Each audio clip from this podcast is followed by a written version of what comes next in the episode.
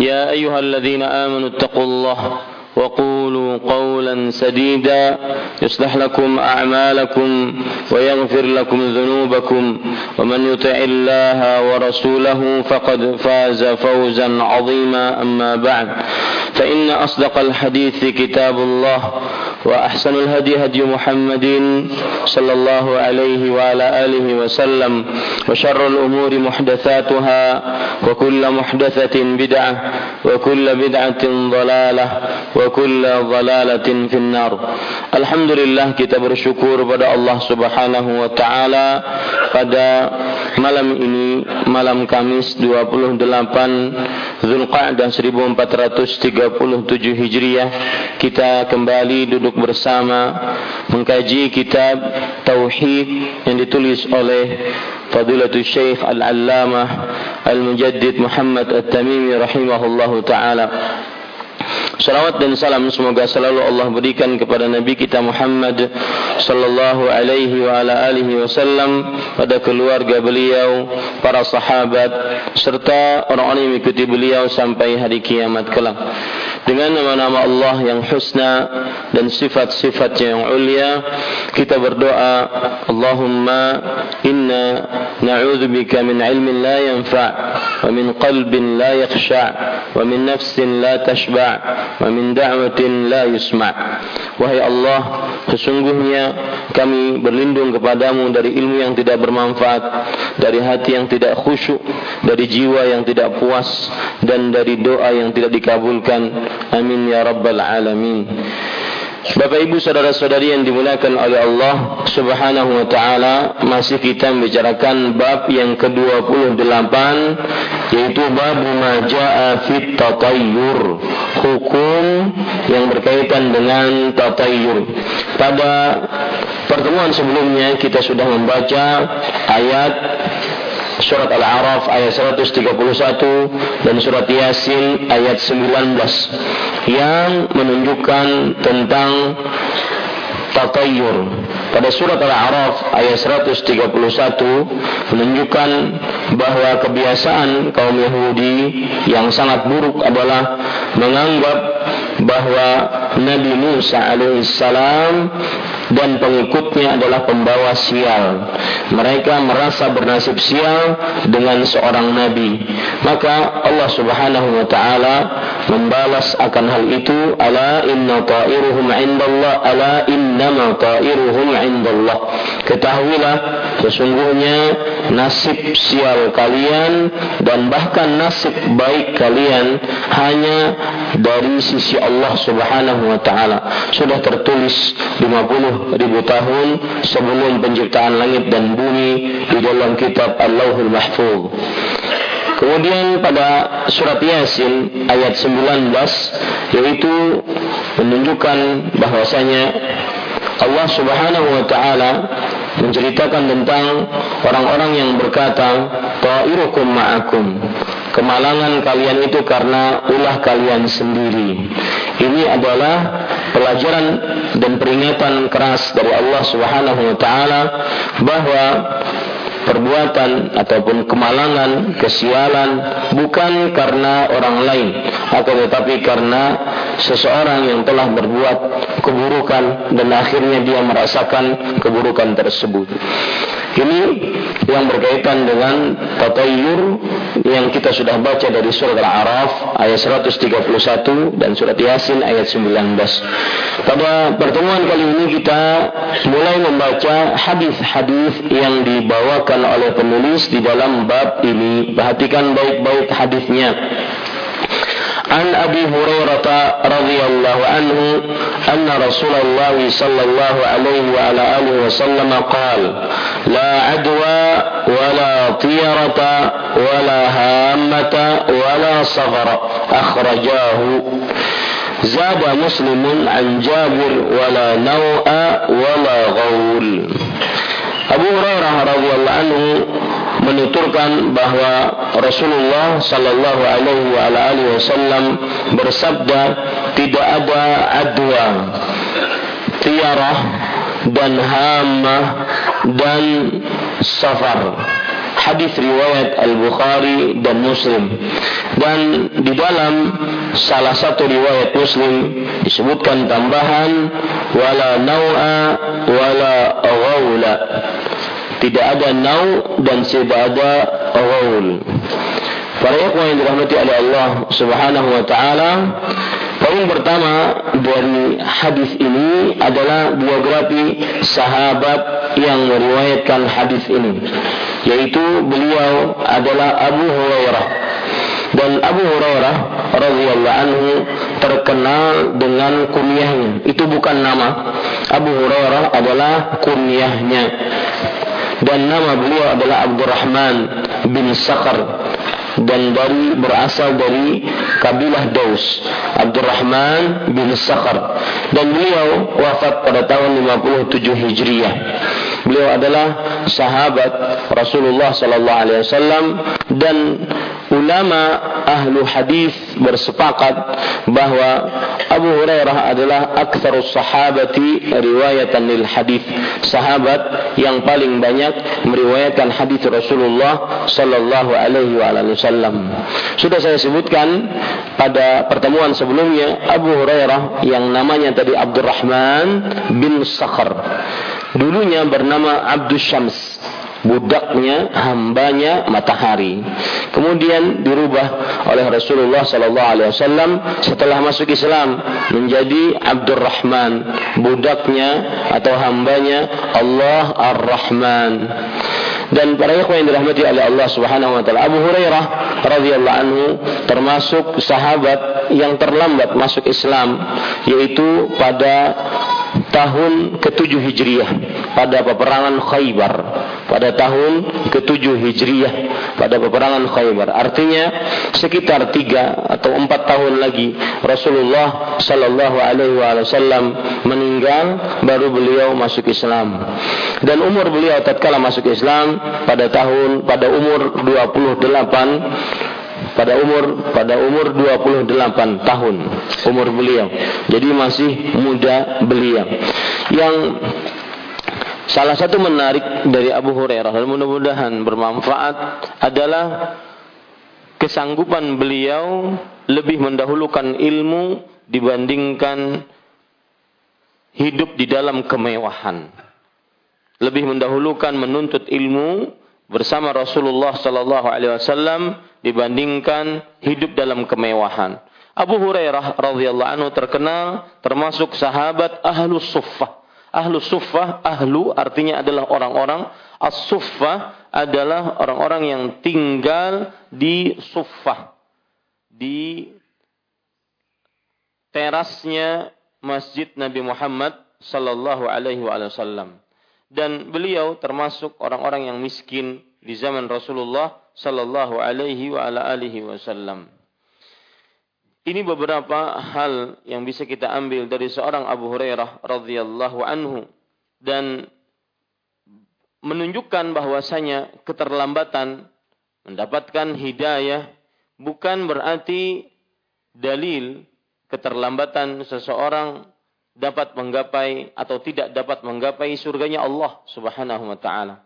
Makanya apabila ada di antara jamaah sekalian yang mungkin baru sekarang duduk di majelis ilmu, duduk yang benar-benar membaca ayat Al-Quran, hadis-hadis Rasul di dalamnya, pengajian yang benar-benar membaca kitab suci Al-Quran dan hadis-hadis Rasul, setelah sekian lama mungkin seseorang mengembara di dunia ini tidak tahu tujuan, tidak tahu apa yang dicari, maka bukan halangan seseorang untuk menjadi yang terbaik, menjadi yang lebih baik daripada sebelumnya. Sebagaimana Abu Hurairah radhiyallahu anhu tahun ke-7 Hijriah baru masuk Islam, akan tetapi ternyata beliau setelah masuk Islam ahsana islamahu. Beliau baik Islamnya, ahsana islamuhu, baik Islamnya. Kemudian beliau menuntut ilmu agama. Dan ini menunjukkan pula bahwasanya menuntut ilmu agama tidak ada kata terlambat di dalam kehidupan seorang muslim. Senantiasa, kapan pun, umur berapapun dia, maka tuntutlah ilmu agama. Dan ilmu agama adalah sesuatu yang paling patut untuk dituntut berdasarkan beberapa sebab. Yang pertama, Allah Subhanahu wa taala memerintahkan Nabi Muhammad sallallahu alaihi wasallam untuk meminta tambahan dan tidak pernah Rasulullah sallallahu alaihi wasallam diperintahkan untuk meminta tambahan kecuali dari ilmu agama. Allah Subhanahu wa taala berfirman, "Wa qul rabbi zidni ilma." Ya Allah, katakanlah wahai Muhammad sallallahu alaihi wasallam, wahai Rabbku tambahkanlah kepadaku ilmu. Surat Taha ayat 114. Dari sisi yang lain, ilmu agama adalah paling patut untuk dituntut karena menuntut ilmu agama adalah kewajiban. Rasulullah sallallahu alaihi wasallam bersabda dalam hadis riwayat Imam Ibnu Majah, "Talabul ilmi fariidatun ala kulli muslim." Menuntut ilmu agama adalah kewajiban bagi setiap muslim. Dikatakan wajib berarti dia adalah perintah yang sangat diperintahkan dan apabila ditinggalkan dia mendapatkan ancaman siksa di dunia sebelum akhirat. Kemudian dari sisi yang lain, ilmu agama adalah paling patut untuk dituntut karena ilmu agamalah yang menjadikan seseorang lebih bertakwa sebagaimana yang diinginkan oleh Allah Subhanahu wa taala. Allah Subhanahu wa taala berfirman, "Inna akramakum 'indallahi atqakum." Sesungguhnya yang paling mulia dari kalian seluruhnya adalah yang paling bertakwa bukan yang paling ganteng, cantik, bukan yang paling kaya, bukan yang paling yang paling tinggi jabatan, bukan yang paling tinggi uh, strata ekonomi, bukan yang paling tinggi IQ, bukan. Tetapi yang paling bertakwa di sisi Allah dan tidak bisa bertakwa kecuali dengan ilmu agama. Seseorang tidak akan mampu bertakwa kecuali dengan ilmu agama. Maka pelajaran menarik dari seorang Abu Hurairah radhiyallahu anhu keterlambatan masuk Islam beliau tidak menjadikan beliau akhirnya terlambat menjadi manusia yang terbaik. Begitu juga kita sekarang masih ada waktu untuk kita untuk menjadi manusia yang terbaik diberikan umur oleh Allah Subhanahu wa taala. Entah sampai kapan kita mempunyai umur. Akan tetapi umur-umur yang kita hadapi ini hendaklah kita gunakan untuk sebaik-baiknya, terutama menuntut ilmu agama. Luangkan waktu untuk menuntut ilmu agama luangkan waktu untuk lebih baik daripada sebelumnya di dalam perihal ilmu agama. Luangkan waktu untuk mengangkat kebodohan dari dalam diri, terutama yang berkaitan dengan kebodohan agama. Karena kebaikan hanya akan didapat dari ilmu agama. Sebagaimana hadis riwayat Bukhari dari Muawiyah bin Abi Sufyan radhiyallahu an Rasulullah sallallahu alaihi wa alihi wasallam bersabda, "Man yuridillahu bihi khairan yufaqihu fiddin. Barang siapa yang diinginkan oleh Allah kebaikan, niscaya Allah akan memahamkan agama padanya. Sum kenapa? Karena ilmu agama dengannya terdapat sumber kebaikan. Seorang tidak akan bisa beriman tanpa ilmu agama. Seorang tidak akan bisa beramal tanpa ilmu agama. Seorang tidak akan bisa mendakwah tanpa ilmu agama. Innal ladzina amanu wa amilus sal illa alladzina amanu wa amilus salihat wa tawasaw bil haqqi wa tawasaw bis sabar. Kecuali orang yang beriman, beramal saleh, saling nasihat menasihati dengan kesabaran dan saling menasihat menasihati dengan kebenaran dengan kebenaran dan kesabaran. Maka ini tidak bisa dilakukan kecuali dengan ilmu agama. Para ikhwan yang dirahmati oleh Allah, itu sedikit pelajaran tentang Abu Hurairah radhiyallahu anhu. Abu Hurairah radhiyallahu anhu menuturkan bahwa Rasulullah sallallahu alaihi wasallam bersabda, "La adwa." Artinya tidak ada adwa. Saya akan kupas satu-satu. Mohon sabar. Ya. Tidak ada adwa. Para ulama mengatakan di antaranya Abu Sa'adat mengatakan al-adwa ismun minal i'da. Adwa artinya adalah kata yang menunjukkan pemberian pengaruh buruk. Kata yang menunjukkan pemberian pengaruh buruk. Orang Arab mengatakan a'dahu da yu'dihi i'daan. Seseorang memberikan penyakit yaitu dia telah menularkan penyakit kepada orang lain. Maksudnya adalah seseorang akan mendapati penyakit sebagaimana kawannya mendapati penyakit. Itu namanya adwa. Yaitu kata yang menunjukkan kepada penularan penyakit. Karena ulama juga mengatakan intiqalul maradhi minal maridhi ila sahih. Berpindahnya penyakit dari seorang yang sakit kepada seorang yang sehat. Itu namanya adwa. Itu namanya adwa. Di sini Rasulullah Sallallahu Alaihi Wasallam mengatakan tidak ada adwa. Maksudnya berarti tidak ada adwa penyakit yang menular dengan sendirinya. Penyakit yang menular. Ya, karena kata adwa tadi adalah berpindahnya penyakit dari si sakit kepada orang yang sehat. Maka ketika Rasulullah SAW bersabda, La adwa, tidak ada adwa, artinya tidak ada penyakit menular. Tidak ada penyakit menular. Para ikhwah yang dirahmati oleh Allah Subhanahu wa taala di sini perhatikan kata la.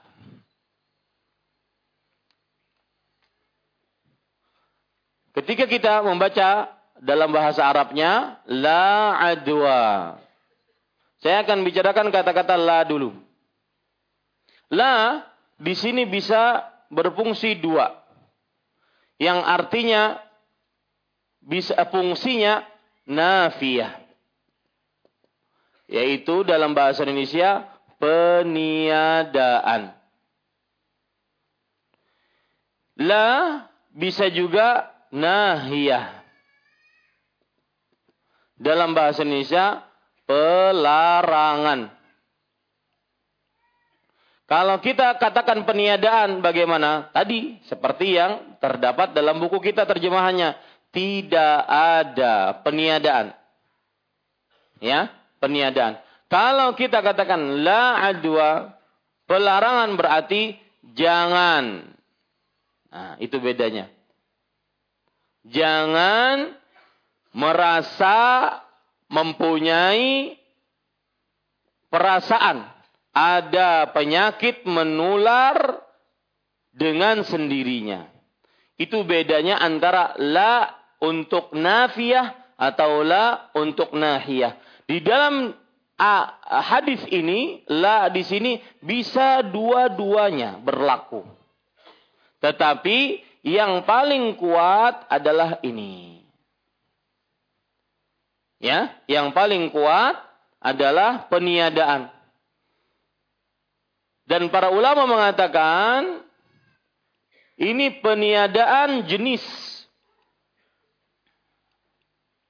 Peniadaan jenis.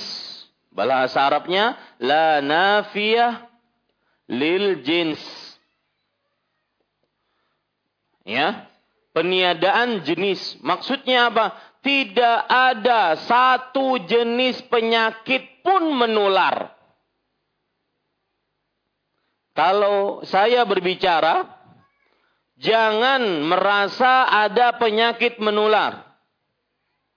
Dengan saya berbicara, tidak ada penyakit satu pun menular. Mana yang lebih kuat?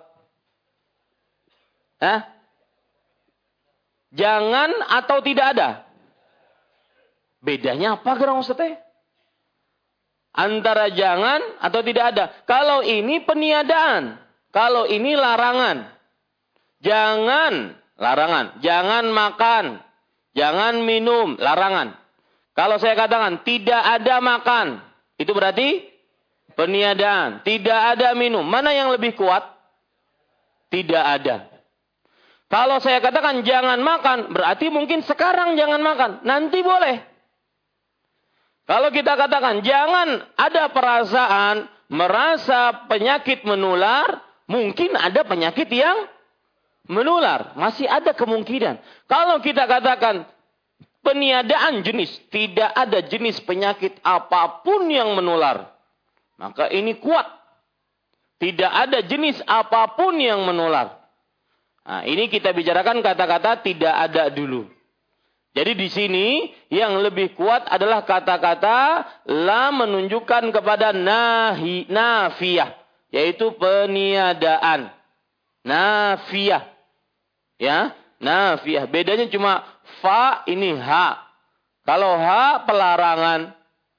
Karena dia tidak ada pe, tidak ada penyakit menular, maka dilarang.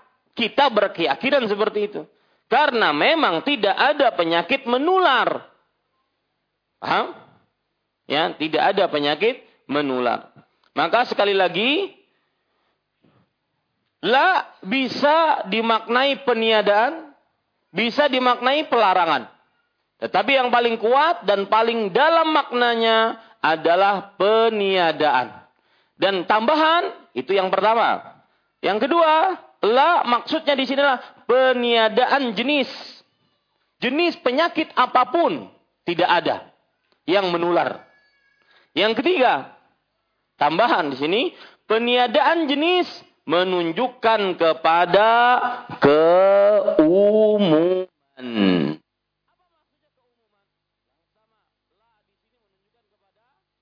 Peniadaan. Yang kedua, la di sini menunjukkan kepada peniadaan je, jenis.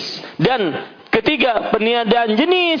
Setiap peniadaan jenis menunjukkan kepada keumuman. Paham? Ya. Nah, tadi kita bicarakan adwa. Adwa para ikhwan yang dirahmati oleh Allah Subhanahu wa taala adalah kata yang menunjukkan berpindahnya penyakit dari si sakit kepada kepada yang sehat. Menunjukkan berpindahnya penyakit dari si sakit kepada yang sehat. Itu arti adwa. Di sini berarti Rasulullah SAW meniadakan. Oh tidak ada adwa. Nggak ada penyakit yang menular ya dengan sendirinya tanpa ada izin Allah Subhanahu wa taala. Tidak ada penyakit yang menular dengan sendirinya. Penyakit apa? Penyakit apa pun. Kenapa kau bisa tahu? Karena tadi apa? Karena la menunjukkan kepada peniadaan je, jenis dan setiap peniadaan jenis menunjukkan kepada keumuman. Keumuman maksudnya apa? Semua penyakit umum. Ya, makanya ada dokter umum. Berarti itu dokter semua penyakit. Lebih hebat dibanding dokter spesialis.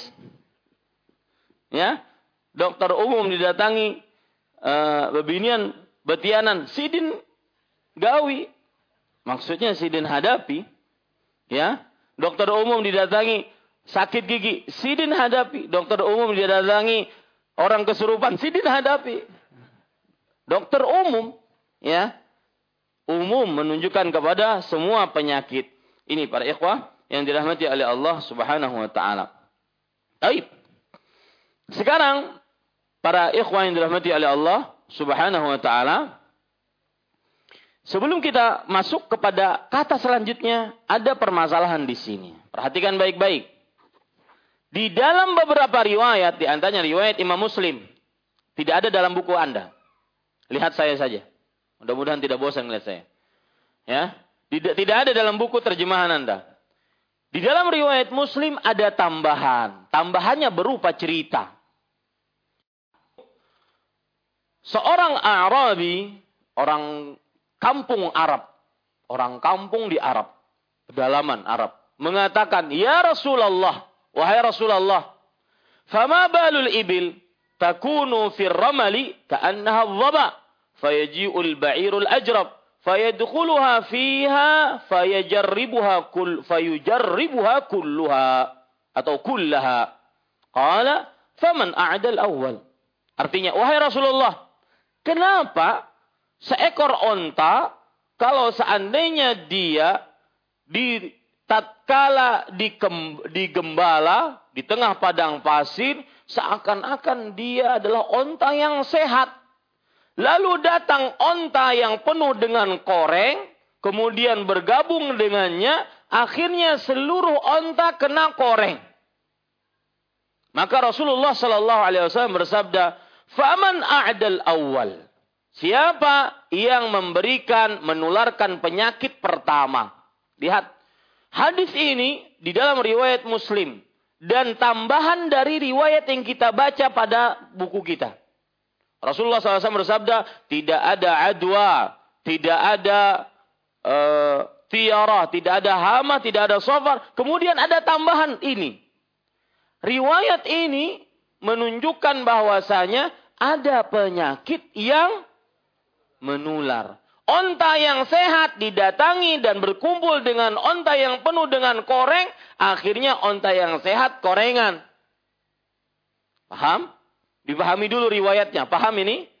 Akhirnya ada onta yang sehat didatangi onta yang berkoreng, maka akhirnya menjadi korengan semua. Rasulullah SAW menjawab, Faman a'dal awal. Siapa yang memberikan penularan pertama kali, dialah Allah subhanahu wa ta'ala. Tetapi timbul pertanyaan dalam diri kita. Ustadz berarti ada penyakit yang menular. Padahal Rasulullah SAW, la nafiyah lil jins. Meniadakan jenis. Bahwa tidak ada penularan dengan seumum-umumnya. Maka bagaimana menjawabnya? Ini para ikhwan yang dirahmati oleh Allah. Itu sebuah riwayat tambahan yang menjadi pertanyaan bagi kita. Nanti akan kita bahas. Kemudian Bapak Ibu saudara-saudari yang dimuliakan oleh Allah Subhanahu wa taala uh, di dalam riwayat tambahan yang lain hadis sahih ya tambahan ini tidak ada dalam buku Anda. Rasulullah SAW bersabda, La yuridu mumridun ala musihhin. Artinya, seorang yang sakit tidak boleh dikumpulkan, didatangkan, disatukan dengan orang yang sehat. Itu hadis Rasul. Berarti secara lahiriah hadis yang barusan saya bacakan tadi ada apa? Penularan. Padahal di awal Rasul SAW berkata apa? Tidak ada penularan dengan sendirinya. Berarti ada permasalahan lagi. Sesudah hadis yang pertama tadi tentang onta tadi, ada lagi hadis yang ini. Ya, di sana para ikhwan yang dirahmati oleh Allah Subhanahu wa taala ada lagi riwayat yang menunjukkan bahwasanya Rasulullah Shallallahu alaihi wasallam bersabda, "Wa firra minal mazmum kafirarika minal asad." Artinya, menjauhlah sejauh-jauhnya dari orang yang kena lepra. Lepra menurut kedokteran. Menular tidak? Menular. Menjauhlah sejauh-jauhnya dari orang yang kena lepra. Sebagaimana kamu lari dari singa. Ah, kayak apa lari dari singa? Ya, buka tuh bang. Itu menunjukkan bahwasanya ada semacam kita diperintahkan untuk menjauh. Dan ada dari lahiriahnya berarti ada penyakit yang menular. Di sinilah terdapat perbedaan pendapat di antara para ulama. Ada yang berpendapat ini, itu, dan ini, kemudian itu. Kita akan bahas satu-satu. Taib. Para ikhwan yang dirahmati oleh Allah subhanahu wa ta'ala. Kalau Bapak ketahui tadi, la adwa. Pegang ini. Pegang ini. Ini hadis Rasul. Tidak ada penyakit menular. Ini keyakinan kita. Lalu Ustadz, hadis-hadis yang tadi gimana kita meletakkannya? Maka para ikhwah yang dirahmati oleh Allah subhanahu wa ta'ala. Ada beberapa ulama mempunyai uh, cara menggabungkan antara dua hadis ini mempunyai cara menggabungkan antara dua hadis ini. Saya malam yang lalu sudah saya sebutkan bahwa jika ada sebuah perbedaan, maka al-jam'u aula min tarjih mengumpulkan lebih utama dibandingkan memilih salah satunya. Ya. Mengumpulkan lebih utama dibandingkan memilih salah satunya. Makanya ada hadis berbunyi la adwa. Tidak ada penyakit menular. Ada hadis berbunyi bahwa kalau onta dimasukkan kepada digabungkan dengan onta yang berkoreng, maka onta yang sehat akan korengan. Ada hadis juga berbunyi, tidak boleh orang yang sakit dikumpulkan kepada orang yang sehat. Lafal, lafal yang ketiga. Ada hadis juga berbunyi, larilah dari orang yang kena lepra sebagaimana kamu lari dari singa. Ini hadis sekiranya bertentangan dengan la adwa. Tidak ada penyakit menular dengan sendirinya. Paham masalahnya sekarang? Baik. Bagaimana menjawabnya? Yang pertama. Jawaban yang pertama yaitu bahwa para ikhwan yang dirahmati oleh Allah, hadis la adwa hadis la adwa tidak ada adwa tidak ada penyakit dengan sendirinya, ini terhapus. Hadis La adwa tidak hadis tentang peniadaan penularan terhapus. Dengan hadis apa? Hah? Dengan apa yang menghapusnya? Yaitu hadis yang tadi. Tidak boleh berkumpul orang sehat dengan orang sakit. Yang menghapusnya itu. Hadis yang dalam buku kita itu terhapus. Dihapus dengan larangan untuk berkumpul dengan orang sa sakit. Terhapus. Ya, ini cara yang pertama dilakukan oleh sebagian ulama. Bahwa hadis tentang peniadaan penularan penyakit terhapus. Oh berarti bukan menggabungkan itu. Malah menguatkan salah satunya. Yang satunya dibuang. Paham? Ya. Berarti hadis la adwa kata mereka. La adwa. Ya. Ini tidak ada. Ya. Dihapus dengan apa? Tadi dilarang berkumpul dengan orang sakit. Disuruh lari dari orang kena lepra. Sebagaimana larinya dari singa. Kemudian uh, onta tidak boleh berkumpul dengan onta yang yang sakit, yang korengan. Terhapus. Ini mengha, ini semua menghapus ini. Paham pendapat pertama? Baik. Pendapat yang kedua setelah azan. Nah. Baik. Sebelum saya lanjutkan, pendapat kedua, masalah kita apa? Siapa yang mau menjelaskan? Masalah kita apa? Ini kan pendapat pertama, nanti akan saya sebutkan empat pendapat. Masalah kita apa? Pakai mic, kasih mic. Biar saya tahu bahwa yang saya sampaikan dipahami. Masalah kita apa? Eh, permasalahannya kalau kita lihat dari keterangan Ustaz tadi ada terjadi pertentangan dan perbedaan berkaitan dengan sabda Nabi bahwa kata Nabi tidak ada bahwa uh, tidak ada penyakit yang menular. Ternyata dari hadis yang Ustaz jelaskan terjadi pertentangan dan perbedaan. Itu masalahnya. Ternyata dari hadis ada semacam isyarat bahwa uh, ada penyakit yang menular. Seperti misalkan ceritanya tadi apa? Onta. Ketemu dengan onta korengan. Semua onta jadi berkoreng. Apalagi? Orang sehat tidak boleh dikumpulkan dengan yang sakit. Ini kan ada isyarat. Berarti ada semacam penularan. Padahal di awal Rasulullah SAW mengatakan tidak ada penularan. Yang ketiga apalagi? Kita diperintahkan untuk lari menjauh sejauh-jauhnya dari orang yang kena penyakit lepra. Sebagaimana sebagaimana larinya kita dari singa. Nah, para ikhwan yang dirahmati oleh Allah Subhanahu wa taala, itu masalah kita. Nah, kita sudah jawab pendapat yang pertama menyatakan bahwa hadis kita la adwa tidak ada penyakit menular dengan sendirinya itu terhapus. Terhapus dengan apa? Dengan hadis-hadis tiga tadi. Paham sekarang? Pendapat yang kedua, kebalikannya. Apa maksud kebalikannya? Hadis tentang penularan apa? Terhapus.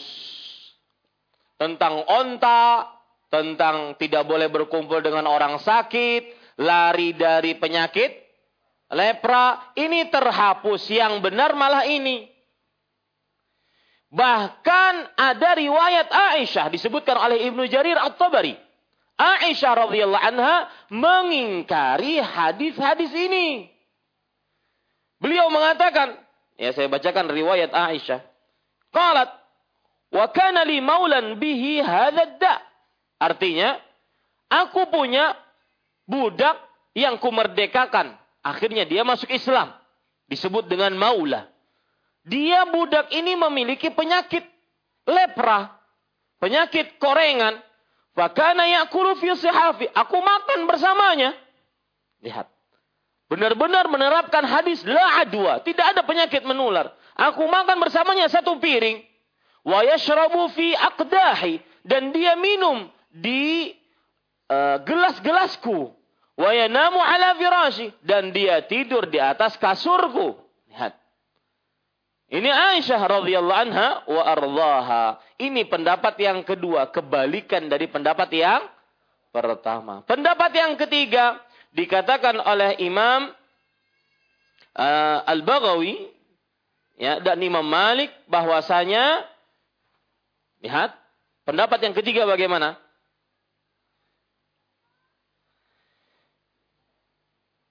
Menggunakan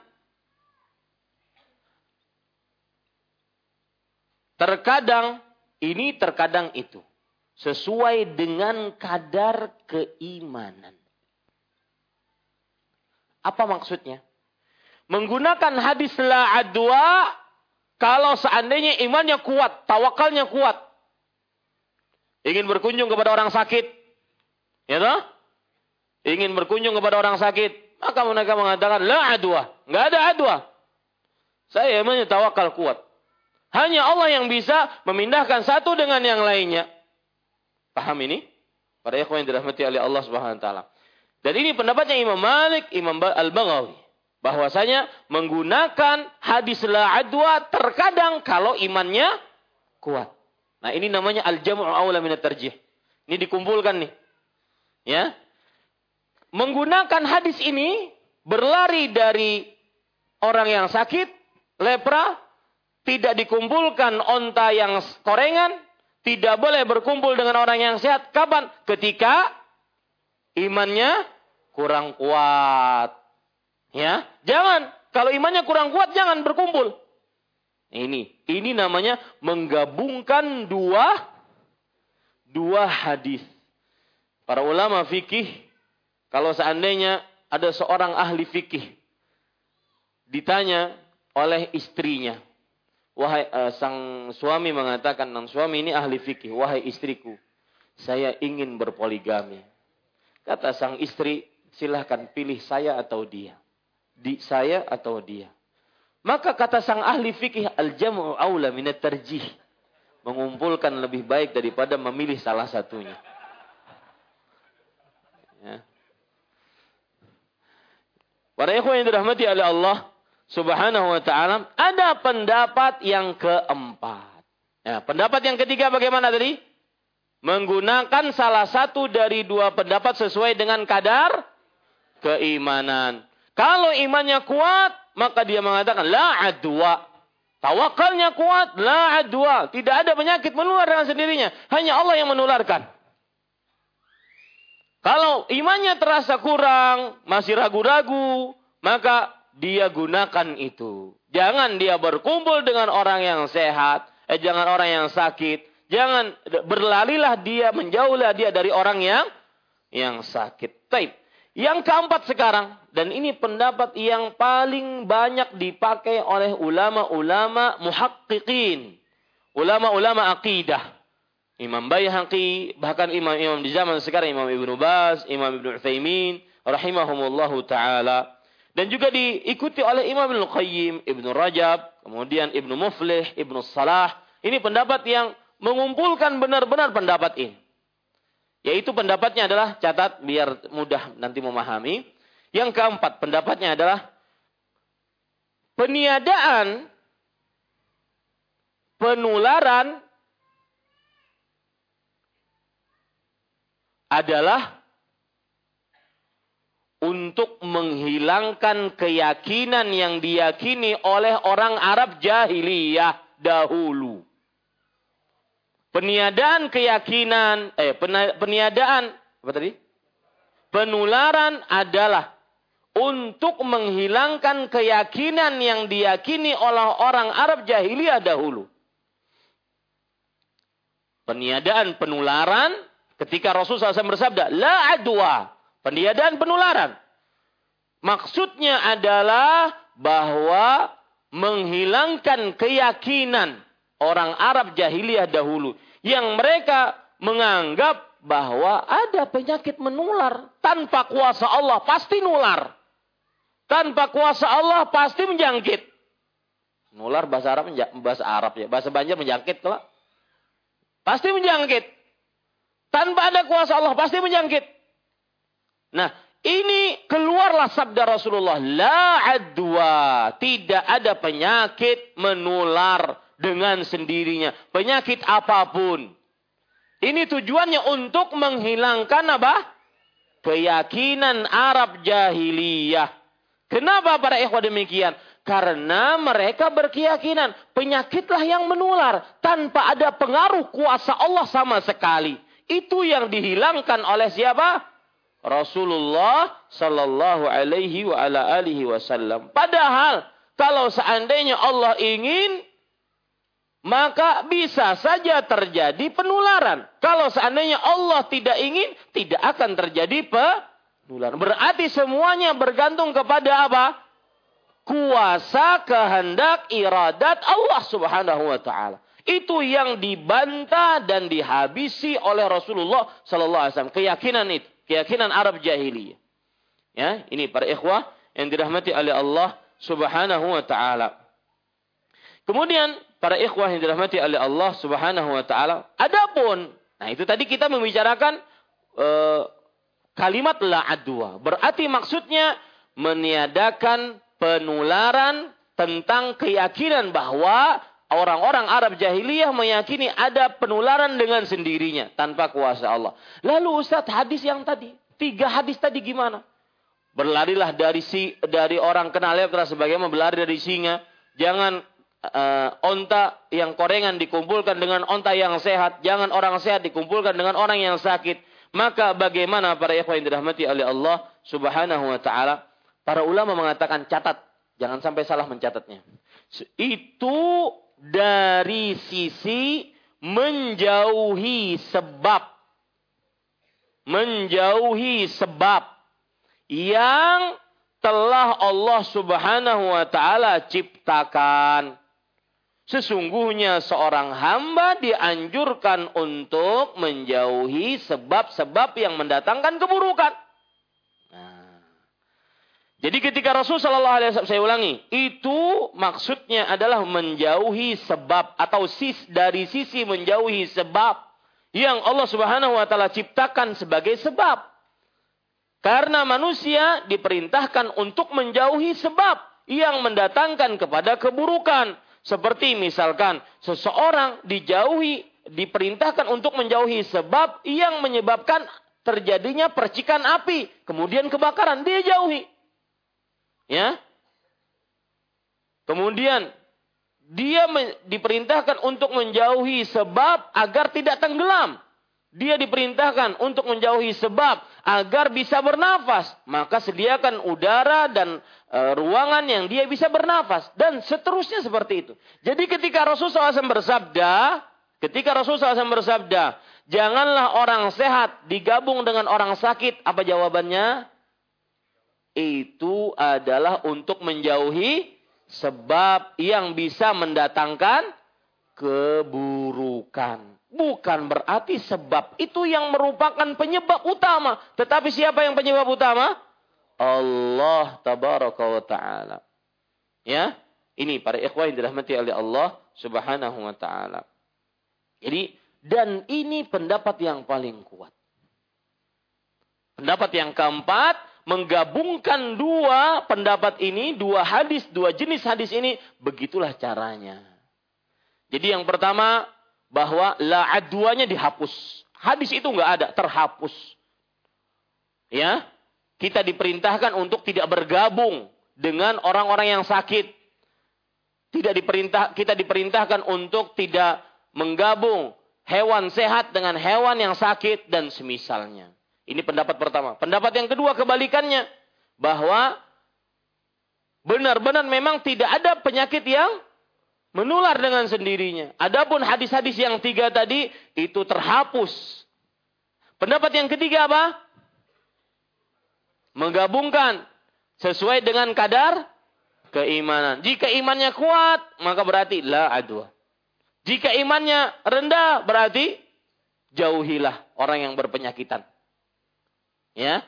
Penggabungan yang keempat yang paling kuat pendapatnya yaitu bahwa ketika Rasul SAW bersabda, La adwa, tidak ada penyakit menular dengan sendirinya. Itu beliau sedang menghilangkan apa? Keyakinan orang Arab jahiliyah yang mengatakan ada penyakit menular sendirinya tanpa kuasa Allah. Jangan kamu gabung-gabung orang yang sehat. Penyakit menular dengan sendirinya. Tidak boleh menjenguk orang yang sakit. Nanti ketularan. Ya. Malam ada eh, apa namanya? Ada flu Singapura. Kenapa? Flu Singapura kada flu Afrika apa? Flu Singapura. Ya, flu Hong Kong. Flu Halabiu ada. ya, ini para ikhwah yang dirahmati oleh Allah Subhanahu wa taala. Maka itu ini yang seperti itu bermanfaat keyakinan ini. Keyakinan orang Arab jahiliyah ada penyakit menular dengan sendirinya. Maka kita katakan, oh Rasul SAW bersabda, la adwa. Enggak ada penyakit menular dengan sendirinya. Kecuali dengan izin Allah. Adapun perintah menjauhi orang yang sakit, jangan digabung hewan yang sakit dengan hewan yang sehat. Itu tujuannya dari sisi menjauhi sebab yang mendatangkan keburukan. Karena seorang manusia senantiasa diperintahkan untuk menjauhi sarana-sarana yang menghantarkan kepada keburukan. Begitu ya para ikhwah yang dirahmati oleh Allah Subhanahu wa taala. Taib, para ikhwah yang dirahmati oleh Allah Subhanahu wa taala, sekarang kita ingin bahas kata yang kedua, tidak ada adwa, tidak ada tiarah. Nah, inilah inti pendadilan dari hadis ini sesuai dengan bab. Tidak ada tiarah. Kita sudah bahas tiarah adalah kata predikat dari tatoyur. Kata predikat dari tatoyur. Yaitu sama artinya. Merasa bernasib sial. Karena mendengar, melihat, mengetahui sesuatu. Ya, merasa bernasib sial karena mendengar atau melihat atau mengetahui sesuatu. Para ikhwan yang dirahmati oleh Allah Subhanahu wa taala sebagaimana yang sudah saya sebut tadi. La tiarah tidak ada tiarah. La di situ bisa apa? Nafi bisa nahi. Bisa peniadaan, bisa pelarangan. Kalau kita katakan peniadaan maksudnya bagaimana? Tidak ada sesuatu apa pun yang mendatangkan kesialan, kenahasan. Gak ada. Itu peniadaan. Kalau larangan bagaimana? Dilarang merasa bernasib sial. Mana yang lebih kuat? Yang lebih kuat peniadaan. Ya, ini para ikhwan yang dirahmati oleh Allah Subhanahu wa taala. Coba perhatikan perkataan Imam Al-Qayyim. Saya bacakan perkataan beliau biar kita ilmunya lengkap. Beliau mengatakan, "Hadza yuhtamal an yakuna nafyan." Ketika Rasulullah SAW bersabda, "La tiarah." Tidak ada tiarah, perasaan bernasib sial. Ini dimungkinkan bisa menjadi nafi, peniadaan. Au yakuna nahyan. Atau bisa juga pelarangan. Ai la tatatayyaru. Maksudnya, jangan kalian merasa bernasib sial. Walakinna qawlahu fil hadith wala adwa wala safar wala hama yadullu ala anna al-murada an-nafyu. Tetapi hadis menunjukkan bahwasanya yang dimaksudkan oleh Rasulullah pada hadis tersebut adalah peniadaan. wa ibtalu hadhihi al-umur allati kanatil jahiliyah tu'aniha dan menghilangkan perkara-perkara ini yang mana orang-orang jahiliyah merasa bernasib sial dengannya. Ya, merasa bernasib sial ada penyakit menular, merasa bernasib sial dengan melihat sesuatu, mendengar sesuatu. Ini para ikhwan yang dirahmati oleh Allah Subhanahu wa taala. Dan para ikhwah yang dirahmati oleh Allah Subhanahu wa taala, ada hadis menarik dalam riwayat Imam Muslim. Perhatikan hadisnya, tidak ada dalam buku antum sekalian. Yaitu Rasulullah SAW bersabda dari dari hadis sahabat Muawiyah bin Al-Hakam As-Sulami radhiyallahu anhu. Beliau berkata kepada Rasulullah SAW, saya pernah mengatakan tak pekan yang lalu, perasaan tiaroh ada dari setiap di dalam setiap hati kita. Itu pasti. Dan ini dirasakan oleh para sahabat. Lihat, Muawiyah bin Hakam As-Sulami mengatakan, "Wa ma wa minna unasun yatatayyarun." Di antara kita ada orang-orang yang merasa bernasib sial. Maka Rasulullah SAW menjawab, "Dzaka syai'un yajidu ahadukum fi nafsih." Itu sudah biasa. Setiap dari kalian akan merasakannya di dalam dirinya. Fala yasuddannakum tetapi perasaan itu jangan menghalangi kalian dari hajat kalian. Dari sudah sesuatu yang kalian rencanakan. Makanya saya katakan nanti di akhir bab ini kita akan ambil sebuah faedah sikap apabila kita bertiarah. Salah satu sikapnya kalau ada perasaan bernasib sial, libas, malah dilakukan, malah dijadikan. Kalau ingin bersafar, merasa tatayur, maka jadikan safarnya. Kalau ingin nikah, merasa bertatayur, jadikan nikahnya. Kalau ingin membangun rumah, merasa bertatayur, jadikan membangun rumahnya. Dan semisalnya. Makanya Rasulullah SAW bersabda, hadis sahih, fala yasuddannakum. Jangan perasaan itu benar-benar menghalangi kalian. Jangan sekali-kali perasaan itu menghalangi kalian. Ya, ini para ikhwah yang dirahmati oleh Allah Subhanahu wa taala. Kemudian para ikhwan yang dirahmati oleh Allah Subhanahu wa taala ada riwayat menarik lagi. Dan ini riwayat salaf. Sehingga kita bisa mencontoh bagaimana berteman. Ya. Lihat para ikhwan yang dirahmati oleh Allah Subhanahu wa taala. Qala Ikrimah, "Kunna julusan 'inda Ibnu Abbas famarra ta'irun yasih." Ikrimah seorang tabi'i belajar kepada seorang sahabat bernama Ibnu Abbas. Tabi'i yang bernama Ikrimah belajar kepada Abdullah bin Abbas. Ketika belajar, marra ta'irun yasih. Lewat burung terbang sambil berkicau. Ya. Atau kalau seandainya burungnya mungkin gagak, mungkin apalagi yang burung besar-besar suaranya elang, ya pokoknya berkicau dengan keras. Yasih. Yang mengangkat suaranya. Faqala rajulun minal qaum khair khair. Maka sebagian yang dari hadir dari murid Abdullah bin Abbas, ah baik insya Allah. Kenapa apa baik aja? Kalau bahasa kita kita. Baik, khair, khair. Maka Abdullah bin Abbas mengatakan, La khaira wala syarra. Enggak ada kebaikan, enggak ada juga keburukan. Artinya biasa aja, burung lewat. Ya, burung lewat. Mau dia berkokok, eh apa? Mau dia berkicau ataupun mengangkat suaranya lewat sekedarnya. La khair wala syar. Tidak ada kebaikan, tidak ada keburukan. Maka para ikhwan yang dirahmati oleh Allah Subhanahu wa taala, lihat Abdullah bin Abbas langsung mencegah. Karena ini berkaitan dengan akidah. Maka begitulah berteman. Apabila ada penyimpangan akidah, jangan sesumpanan. Langsung dicegah kawan kita. Tentunya dengan bahasa yang baik. Dengan bahasa yang santun. Jangan langsung diponis. Eh, terbulis syirik toh. Siapa mengatakan Ustadz Imam Syafi'i? Allah. Ulun yang kena. Ya, tidak ya akhi. Jangan. Tetapi dia nasihati tidak diperbolehkan. Lihat Abdullah bin Abbas, la khair wala syar. Beliau tidak mencela orangnya. Cuma mencela, mengingatkan perkataannya. Salah perkataannya. Tidak ada kebaikan, tidak juga ada keburukan disebabkan burung. Nggak ada. Ini satu contoh. Dan ini bisa bekal kita di dalam kita bergaul, berinteraksi sosial.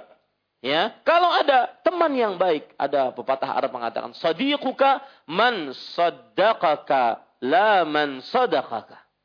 Temanmu sebenarnya adalah yang membenarkan kamu kalau kamu salah, bukan yang selalu menganggap kamu benar. Ini para ikhwan yang dirahmati oleh Allah Subhanahu wa taala. Kemudian ada riwayat yang lain, kharaja Tawus. Tawus ini seorang tabi'i terkenal. Ahli takwa, ahli hadis. Beliau keluar ma'a sahibin lahu fi safar. Bersama kawannya, bersafar bersama. Dan Umar bin Khattab radhiyallahu anhu sering mengatakan jika kamu ingin mengetahui hakikat seseorang, maka bersafarlah dengannya. Kemudian yang kedua, berinteraksilah dengannya dalam perkara harta. Itu tahu hakikatnya. Ya, kalau pian ketemu ulun cuma malam Kamis, ya, ulun bisa mengkondisikan bagaimana biar bisa terlihat bagus di hadapan pian. Nyaman. Ya. Hendak duduk. Bismillah. Memandang sedikit. Alhamdulillah mudah berpura-pura. Ya. Nah, tapi coba bawai safar. Coba berhubungan dengan uang. Tahu hakikat si fulan dan si allan. Sama ini, Tawus ketika bersafar dengan temannya, fasaha ghurabun. Maka ghurab burung gagak berteriak, mengangkat suaranya.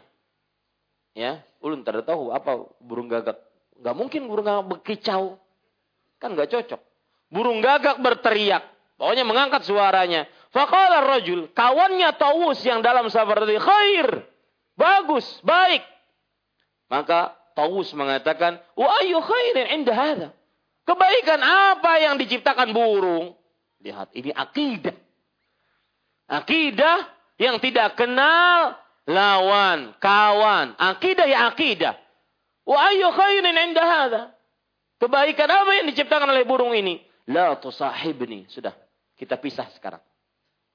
Ya, taus. Kita pisah sekarang. Begitu akidah. Tentunya para ikhwah, kalau kita di sini, kada bisa ke itu.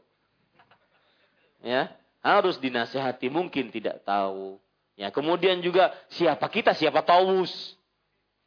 Artinya Taus mungkin bisa melakukan seperti itu rahimahullah karena beliau orang berilmu.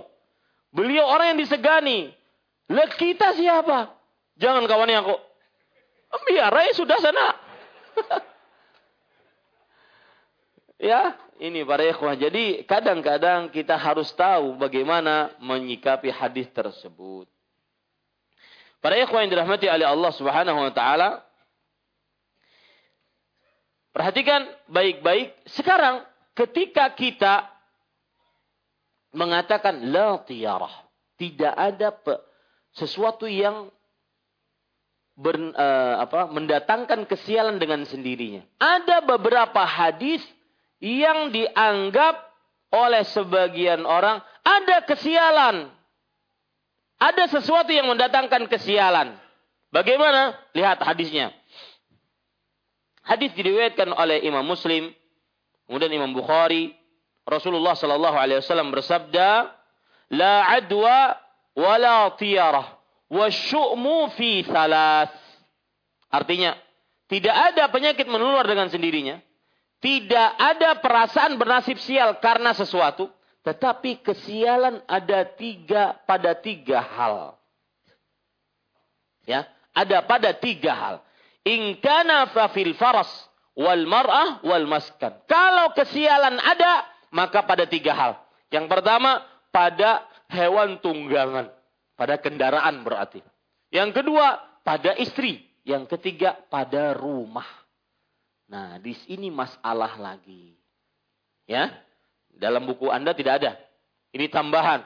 Apa tambahannya? Ketika Rasulullah SAW bersabda, La tiarah tidak ada banyak, tidak ada sesuatu yang mendatangkan kesialan. Di sini ada masalah. Rasulullah SAW dalam hadis sahih riwayat Bukhari dan Muslim mengatakan wasyu'mu ingkana fi salat. Kalau seandainya eh, kesialan kalau ada, maka ada pada tiga hal. Apa tadi tiga hal? Kendaraan, istri, rumah. Wah, kalau istri cerai, cereten aja langsung. Ya, istri ceraikan aja langsung kalau itu. Kesempatan nih, bawa aja hadis nih. Ini kan pembawa sial. Bagaimana menjawabnya? Atau bagaimana menggabungkannya?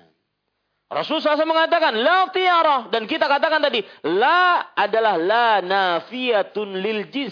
Peniadaan jenis yang menunjukkan kepada keumuman. Tidak ada perasaan bernasib sial pada apa pun.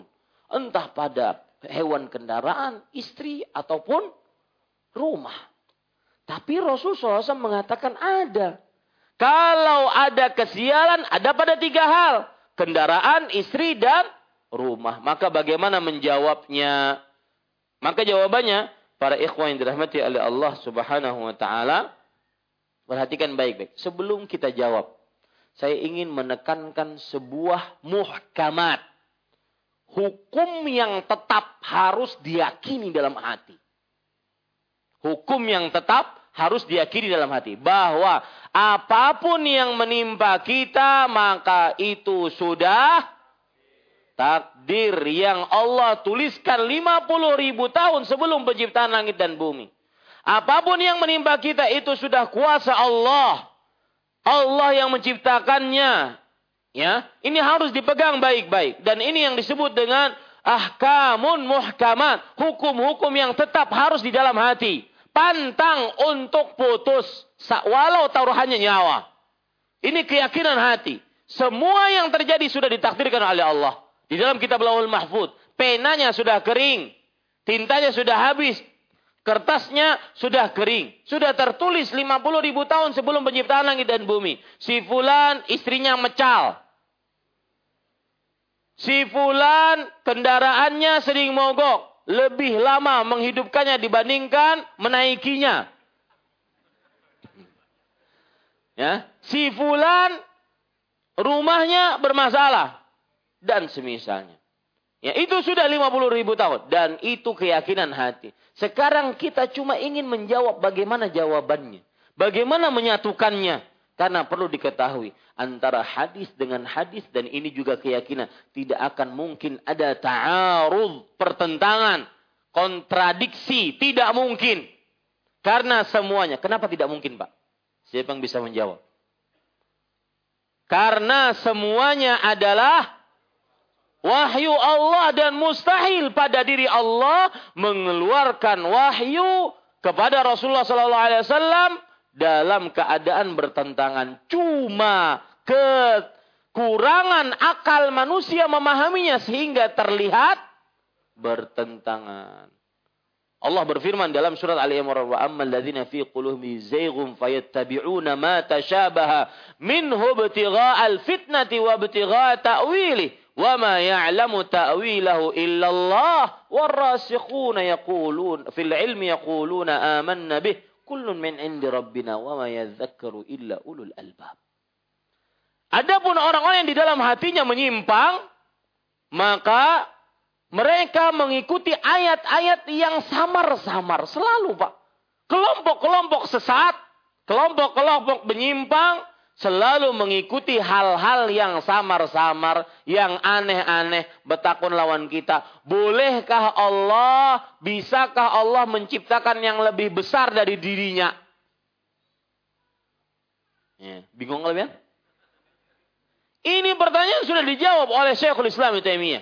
Bahwasanya ini pertanyaan mustahil pada zatnya. Maka tidak boleh ditanyakan. Makanya para sahabat tidak pernah bertanya dengannya. Mereka senantiasa mengikuti yang mutasyabih, yang samar-samar. Dan bahkan kadang-kadang yang samar-samar ini dianggap intelektual. Ya, dianggap ilmiah. Dianggap ahli fikih. Pemikir Islam. Orang-orang yang di dalam hatinya terdapat zair penyimpangan, maka dia akan mengikuti hal-hal yang mutasyabih. Adapun orang-orang yang berilmu dan rasikhuna fil ilm, mereka yang mantap ilmunya yaquluna kul amanna kullu min indi rabbina. Kami telah beriman dengan itu. Semuanya datang dari Allah dan tidak ada yang mengenal itu kecuali orang-orang yang berakal dan berilmu. Maka para ikhwan yang dirahmati oleh Allah, hati-hati. Harus pegang kekuatan. Karena saya sering, kenapa saya mengatakan seperti ini? Sering ditanya dengan pertanyaan aneh-aneh. Ustadz, gini. Orang kafir di dunia paling lama kafirnya 60 tahun paling lama, 70 tahun. Kalau bukan seandainya ada yang hidup 100 tahun, 100 tahun. Tetapi kenapa di akhirat dia disiksa selama-lamanya? Bukankah ini tidak adil? Ini sama menuduh Allah tidak adil. Maka kita katakan jawab dari penggal dari akarnya. Bantah dari akarnya. Apa itu? Bahwa wama rabbuka bidhallamin lil abid. Robmu tidak akan pernah menzalimi hamba-hambanya. Jawaban rincinya nanti. Yang penting kita punya punya uh, hujah yang kuat dulu. Allah, Rob yang kita semua tidak akan pernah menzalimi kamu, saya dan seluruh manusia. Adapun masalah dia tadi mudah kita jawabnya. Itu kuasa Allah. Dan ganja dan balasan atas kesyirikan yang kekurang ajaran terhadap Allah maka kuasa Allah. Allah mau mengekalkan dia, mau tidak mengekalkan dia, kuasa Allah. Ya, bisa dipahami ini. Maka Pak, dalam masalah ini juga seperti itu. Ketika ada orang mengatakan, Ustaz, ada hadis riwayat Bukhari dan Muslim loh. Jangan lupa bahwa ada kesialan. Kesialan pada tiga hal. Pada kendaraan, pada istri, pada rumah. Padahal Anda mengatakan tidak ada kesialan. Maka kita jawab pertama kali. Bahwasanya yang mengatakan tidak ada kesialan bukan saya. Tapi siapa? Rasul Sallallahu Alaihi Wasallam. Yang kedua, bahwasanya ini yang muhkamat, yang tetap, yang jelas, yang akidah yang kuat. Tidak boleh, tidak boleh kita tawar menawar di dalamnya. Bahwasanya tidak ada apa pun yang terjadi di atas muka bumi ini kecuali dengan takdir yang Allah tuliskan 50 ribu tahun sebelum penciptaan langit dan bumi. Allah berfirman di dalam surat Al-Hadid ayat 22, "Ma asaba min musibatin fil ardi wala fi anfusikum illa fi kitabin min qabli an nabra'aha inna dzalika 'ala Allah yasir." Tidak ada sesuatu apa pun musibah di bumi yang menimpamu atau di dalam dirimu kecuali sudah tertulis sebelum terjadinya. Sesungguhnya hal itu sangatlah mudah bagi Allah subhanahu wa ta'ala. Sekarang kita jawab bagaimana. Kita ambil dari perkataan-perkataan para ulama. Ustadz tidak ada tiaroh, tapi ada hadis. Tiaroh pada tiga hal. Kesialan pada tiga hal. Pada kendaraan, pada istri, pada rumah. Maka lihat perkataan Imam Al-Khattabi. Dan Imam Ibnu Qutaibah. Rahimahumullahu ta'ala mereka mengatakan ini pendapat pertama. Bahwa hadis yang kesialan ada pada tiga hal itu adalah pengecualian. Jadi kata kuncinya pendapat pertama pengecualian. Rasulullah SAW bersabda, tidak ada kesialan apa pun kecuali pada tiga hal. Apa tadi? Kendaraan, istri, dan rumah. Ya, ini kata kuncinya berarti dikecualikan. Oh, Ustaz, paham berarti. Ada tiga, uh, tidak ada kesialan kecuali pada tiga hal. Ini pendapat siapa? Imam Al-Khattabi, kemudian Ibnu Qutaibah rahimahumullah taala. Mereka mengatakan, "Hadza mustasna min tiyarah Ini pengecualian dari tiarah. Ai at-tiyaratu manhiyun anha illa an yakuna lahu darun yakrahu suknaha aw imra'atun yakrahu suhbataha aw farasun aw khadimun falyufariqil jami' bil bai' wa talaq wa nahwih. Artinya bahwa maksudnya adalah tiarah seluruhnya terlarang kecuali pada sebuah rumah yang dia benci untuk tinggal padanya. Pada seorang istri yang dia benci untuk menjadikannya teman istrinya atau istrinya. Yang pada sebuah kendaraan yang dia benci untuk memakainya. Maka hendaklah dia berpisah dengan tiga ini. Baik dia talak, dia jual ataupun dia uh, dia jual, dia jual belikan. Ini para ikhwan yang dirahmati oleh Allah Subhanahu wa taala. Pendapat yang kedua, bagaimana menjawab ini? Pendapat yang kedua yaitu bahwa Rasulullah Shallallahu Alaihi Wasallam tidak mengatakan ada kesial. Saya ulangi, Rasulullah SAW, jadi kata kuncinya Rasulullah SAW tidak mengatakan dengan tegas ada kesialan pada tiga ini. Kata kuncinya tidak mengatakan dengan tegas ada kesialan pada tiga ini. Hanya sebatas ya kalau ada istri mungkin istrinya bisa mecal, mungkin kalau ada kendaraan bisa sering mogok. Hanya sebatas itu, bukan berarti menunjukkan kepada kesialan. Jadi kata kuncinya Rasul Shallallahu Alaihi Wasallam tidak menunjukkan dengan tegas ada kesialan pada tiga hal itu. Kemudian para ikhwan yang dirahmati oleh Allah Subhanahu wa taala, pendapat yang ketiga yaitu bahwa Kesialan dengan tiga sebab ini adalah bagi siapa yang merasa sial. Nah, kata kuncinya bagi siapa yang merasa sial. Kesialan dengan tiga ini bagi siapa yang merasa sial. Adapun bagi siapa yang bertawakal kepada Allah, dia tidak akan merasa sial dengan tiga ini. Ya, adapun siapa yang bertawakal kepada Allah Subhanahu wa taala, dia tidak akan merasa sial dengan tiga ini. Pendapat yang keempat dan ini pendapat yang paling kuat dan ini adalah pendapat Imam Ibnu Qayyim Al-Jauzi. Saya bacakan pendapat beliau. Nanti baru e, Bapak tulis apa yang saya ucapkan. Dengar dulu perkataan saya. Imam Ibnu Qayyim mengatakan, "Ikhbaruhu sallallahu alaihi wasallam bisyu'mi fi hadhihi thalath laisa fihi itsbatu tiyarah allati nafaha Allah azza wa jalla."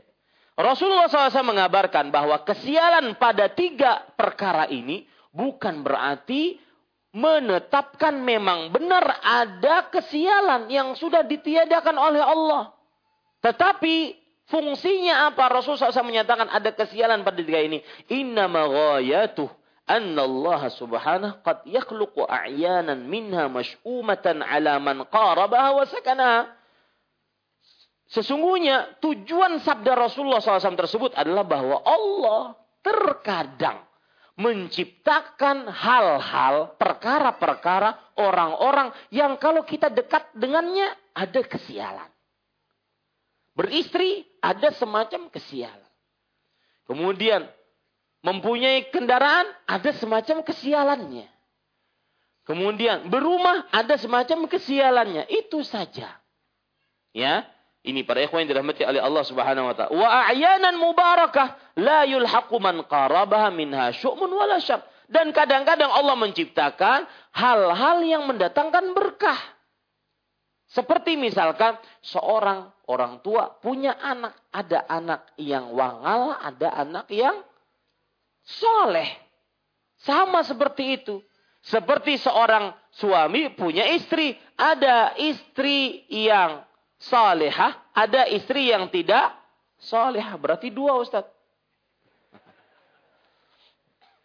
Yang maksudnya ada sifatnya terkadang salihah, ada istri sifatnya terkadang yang tidak saleh. Bukan berarti di dalam istri, kendaraan, rumah pasti sial. Enggak. Bukan. Oh jadi kata kuncinya bagaimana menulisnya? Catat. Pendapat yang keempat yang paling kuat yaitu pendapat Imam Al-Qayyim rahimahullahu taala kesialan pada tiga perkara maksudnya adalah terkadang seseorang. Jadi kata kuncinya terkadang. Terkadang seseorang mendapatkan kesialan dari tiga perkara ini. Nah, begitu. Ya, ada istri yang nurut, manut, sabar, solihah, ya, kona'ah, ya.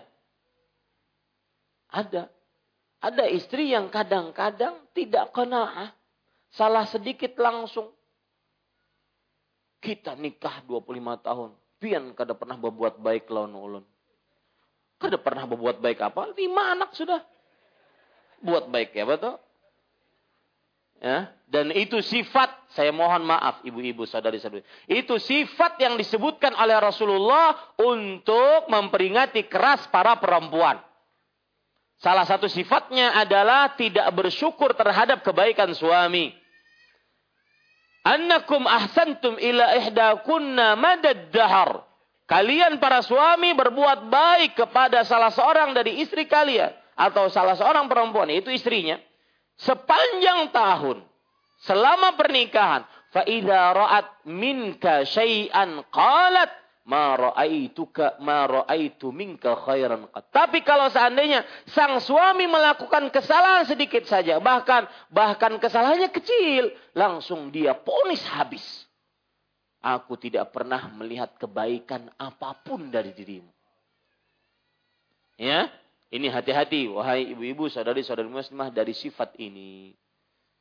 Ini ibu-ibu, saudari-saudari muslimah dan bapak-bapak sekalian. Taib. Para ikhwan yang dirahmati oleh Allah Subhanahu wa taala, kita lanjutkan sedikit lagi. Wala hamah. Wala hamah. Artinya di sini hamah ada beberapa tafsiran yang disebutkan oleh para ulama. Hama ada yang menafsirkan adalah burung hantu. Burung hantu. Yang mana orang Arab jahiliyah menganggap bahwa jika burung hantu hinggap di sebuah rumah, maka berarti dia membawa kabar buruk tentang kematian seseorang di rumah tersebut. Ini anggapan orang Arab jahiliyah bahwa burung hantu pendat, pembawa kabar buruk kematian tentang seseorang di dalam rumah tersebut. Ya, wala hamah. Ini para ikhwan yang dirahmati oleh Allah Subhanahu wa taala.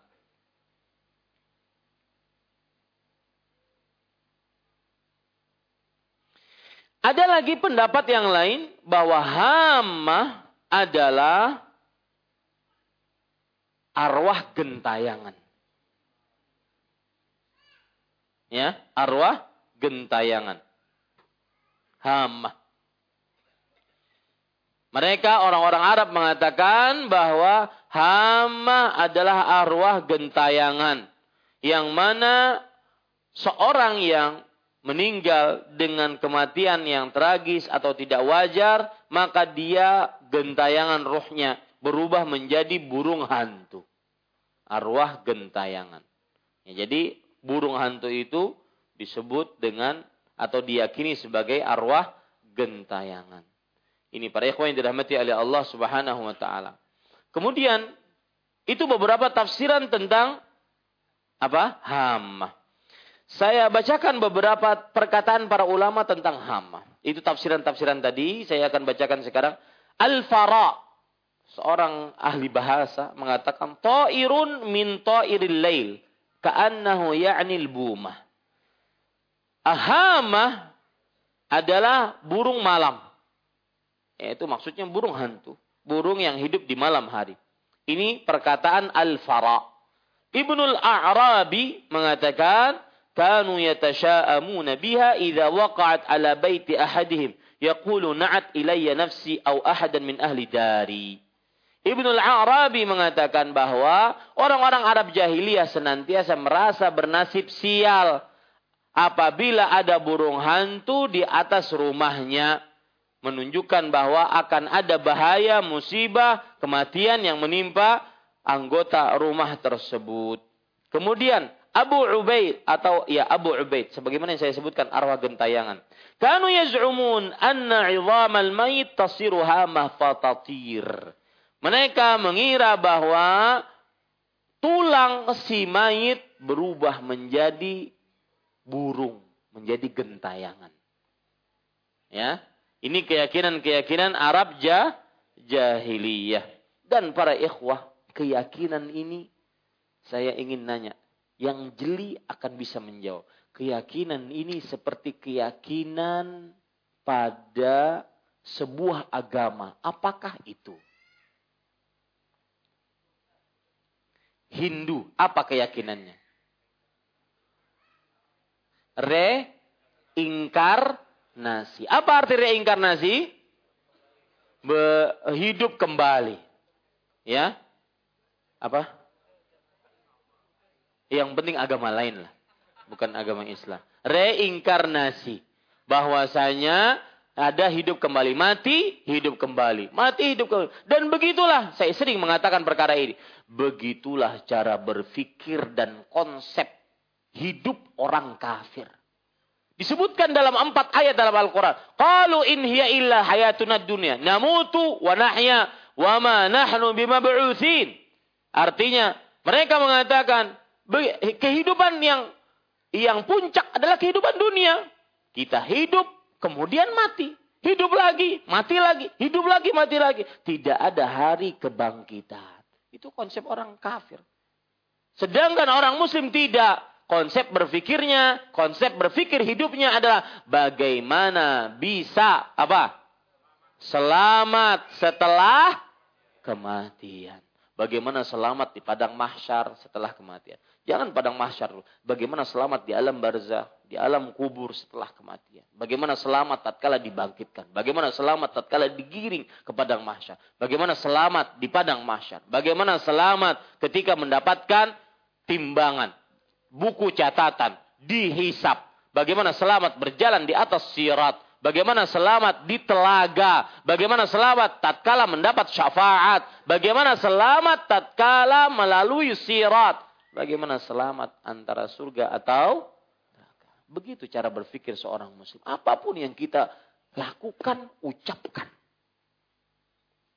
Selama hidup kita. Ini para ikhwan yang dirahmati oleh Allah subhanahu wa ta'ala. Itu hama. Dan tidak ada di Rasul SAW meniadakan perasaan hama itu. Wala safar sekarang. Para ikhwan yang dirahmati oleh Allah. Safar ada beberapa uh, penafsiran. Yang pertama yaitu yang dimaksud tidak ada sofar. Maksudnya bulan sofar.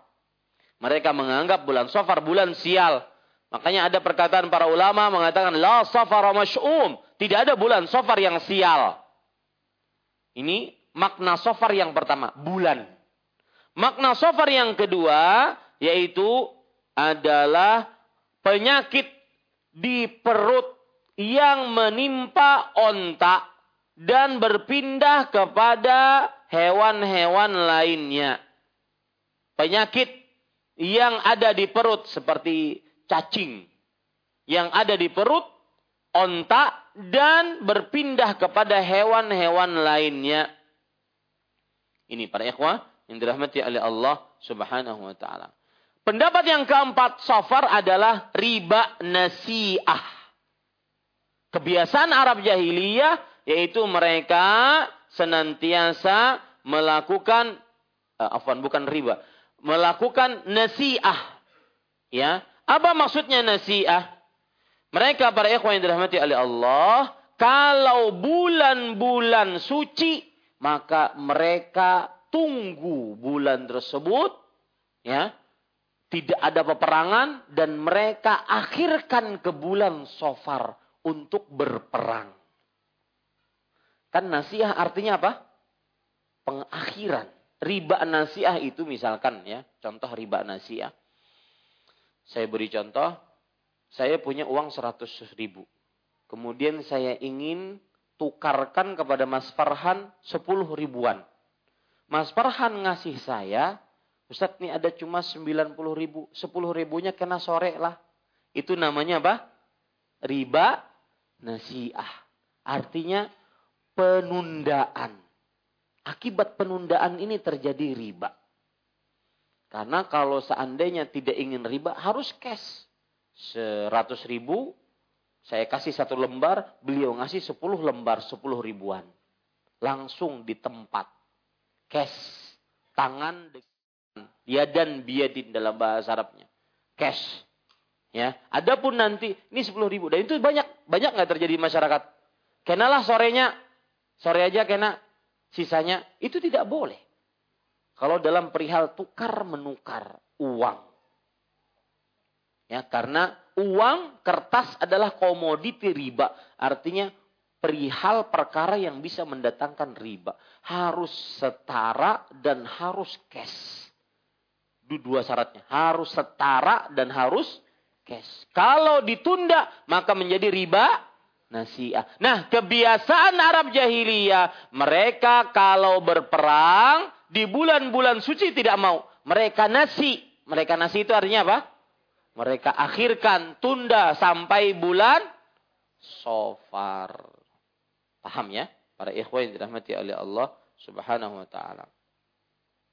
Taib. Dan ini semua adalah larangan dari Rasulullah SAW. Tidak ada bulan sofar yang panas. Ya, ulun masih ingat eh, Abah dahulu begawi tenda serobong. Itu ada satu bulan yang beliau perai. Ya. Kenapa? Karena di Banjar dianggap bulan panas. Bulan apa itu? Bulan Sofar, betul? Pengalaman pian kah? Ini rupanya pelanggan-pelanggan Abah yang tidak mau. Bulan Sofar. Kalau bulan di Jawa, bulan apa? Bulan panas? Bulan Sura. Ya, bulan Muharram. Itu tidak ada pernikahan. Karena dianggap panas. Kalau orang Arab jahiliyah menganggap bulan Syawal sebagaimana orang-orang Arab jahiliyah dan itulah ditentang oleh Rasulullah. Beliau menikahi Aisyah pada umur beliau enam tahun di bulan Syawal. Digauli ketika di kota Madinah di bulan Syawal.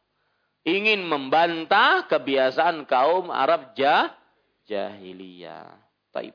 Tepat jam 8.30 kita selesaikan. Baru satu hadis kita pelajari malam ini.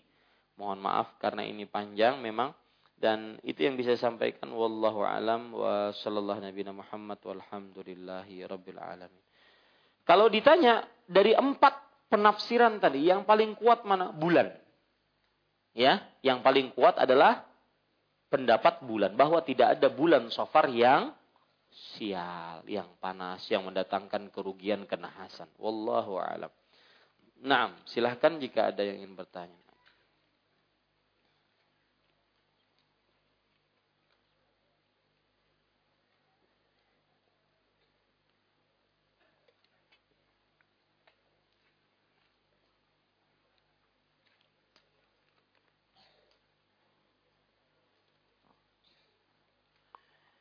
Ini pengumuman. Honda Jazz merah DA 8529AN menghalangi jalan keluar mohon ditertibkan. Ini bukan pertanyaan, pengumuman.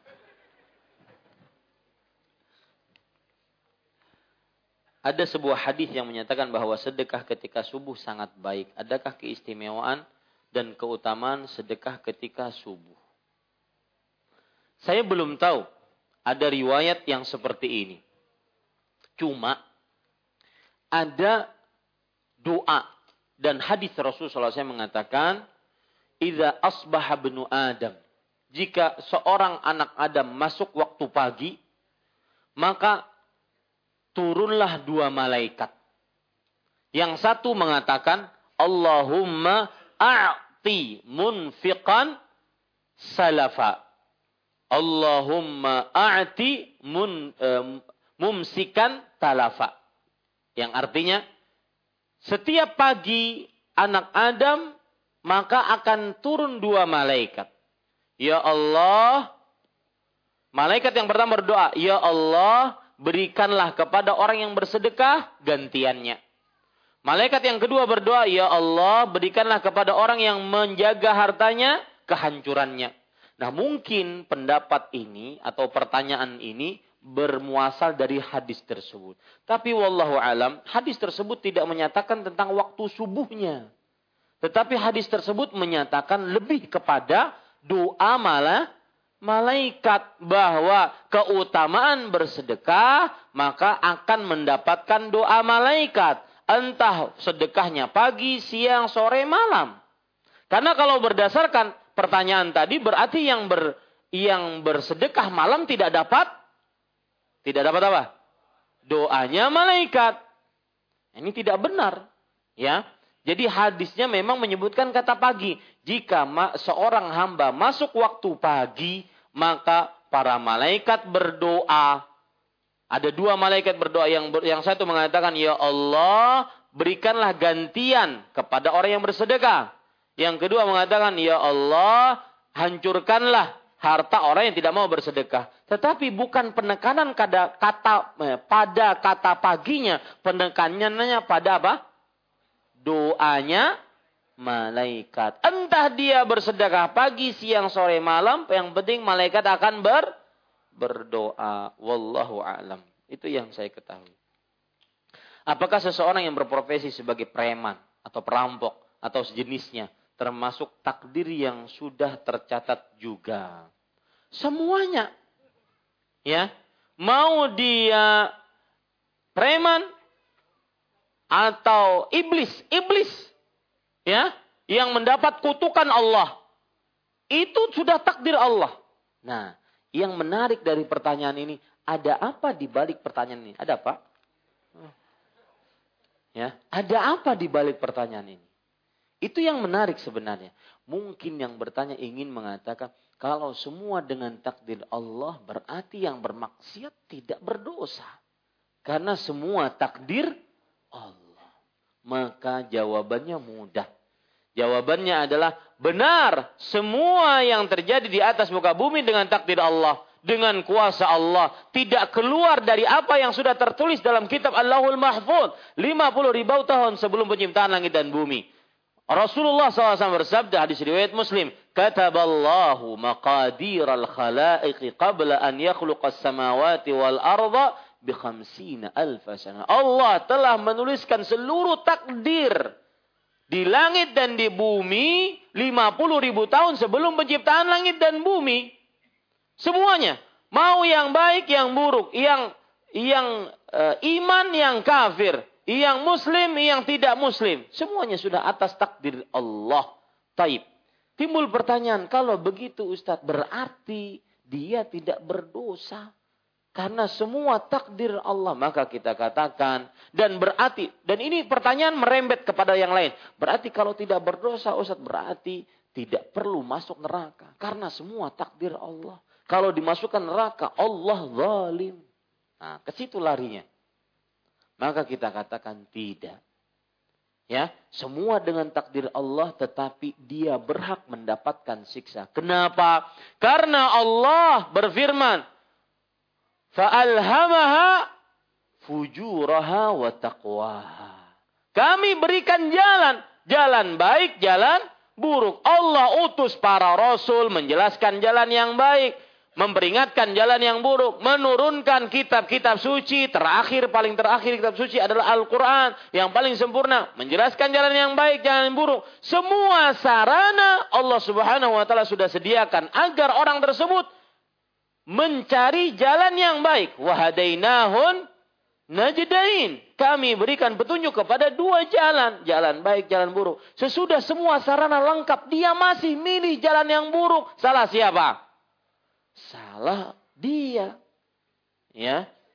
Dengan begitu bahwa orang bermaksiat tetap dia mendapatkan siksa dan siksa itu merupakan keadilan Allah Subhanahu wa taala. Wallahu a'lam.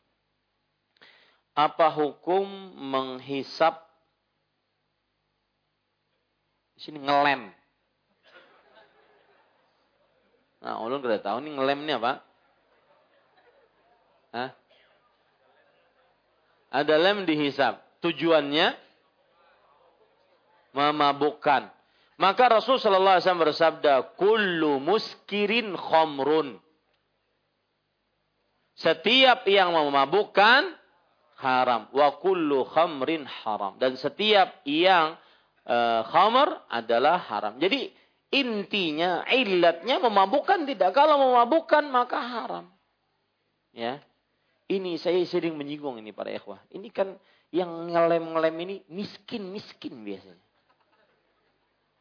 Miskin maksiat sengsara dunia akhirat. Heran saya. Aturan miskin lebih takwa. Lebih banyak laparnya. Lebih banyak menadah tangannya. Lebih banyak sedihnya. Ini miskin maksiat. Sengsara dunia akhirat. Ada sebagian misalkan, mohon maaf.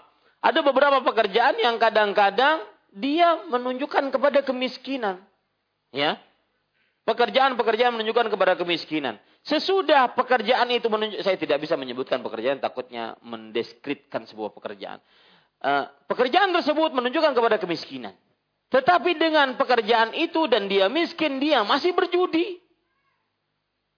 Ya, kalau ada tabrakan, ya, dia cari tabrakan itu bukan untuk menolong yang ketabrak, tetapi lihat mobilnya berapa nomornya.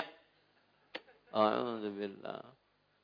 Ya, ini miskin maksiat sengsara dunia akhirat.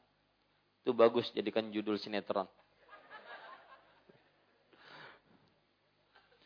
Dalam arisan misalkan ada orang yang menunda pembayaran, apakah itu termasuk? Eh tadi banyak pertanyaannya. Bentar. Bagaimana sikap kita ketika melihat sekelompok orang yang melakukan hal tersebut? Info tambahan, ada banyak anak-anak diperhatikan usia, usia SD dan SMP setiap sore ngelem di belakang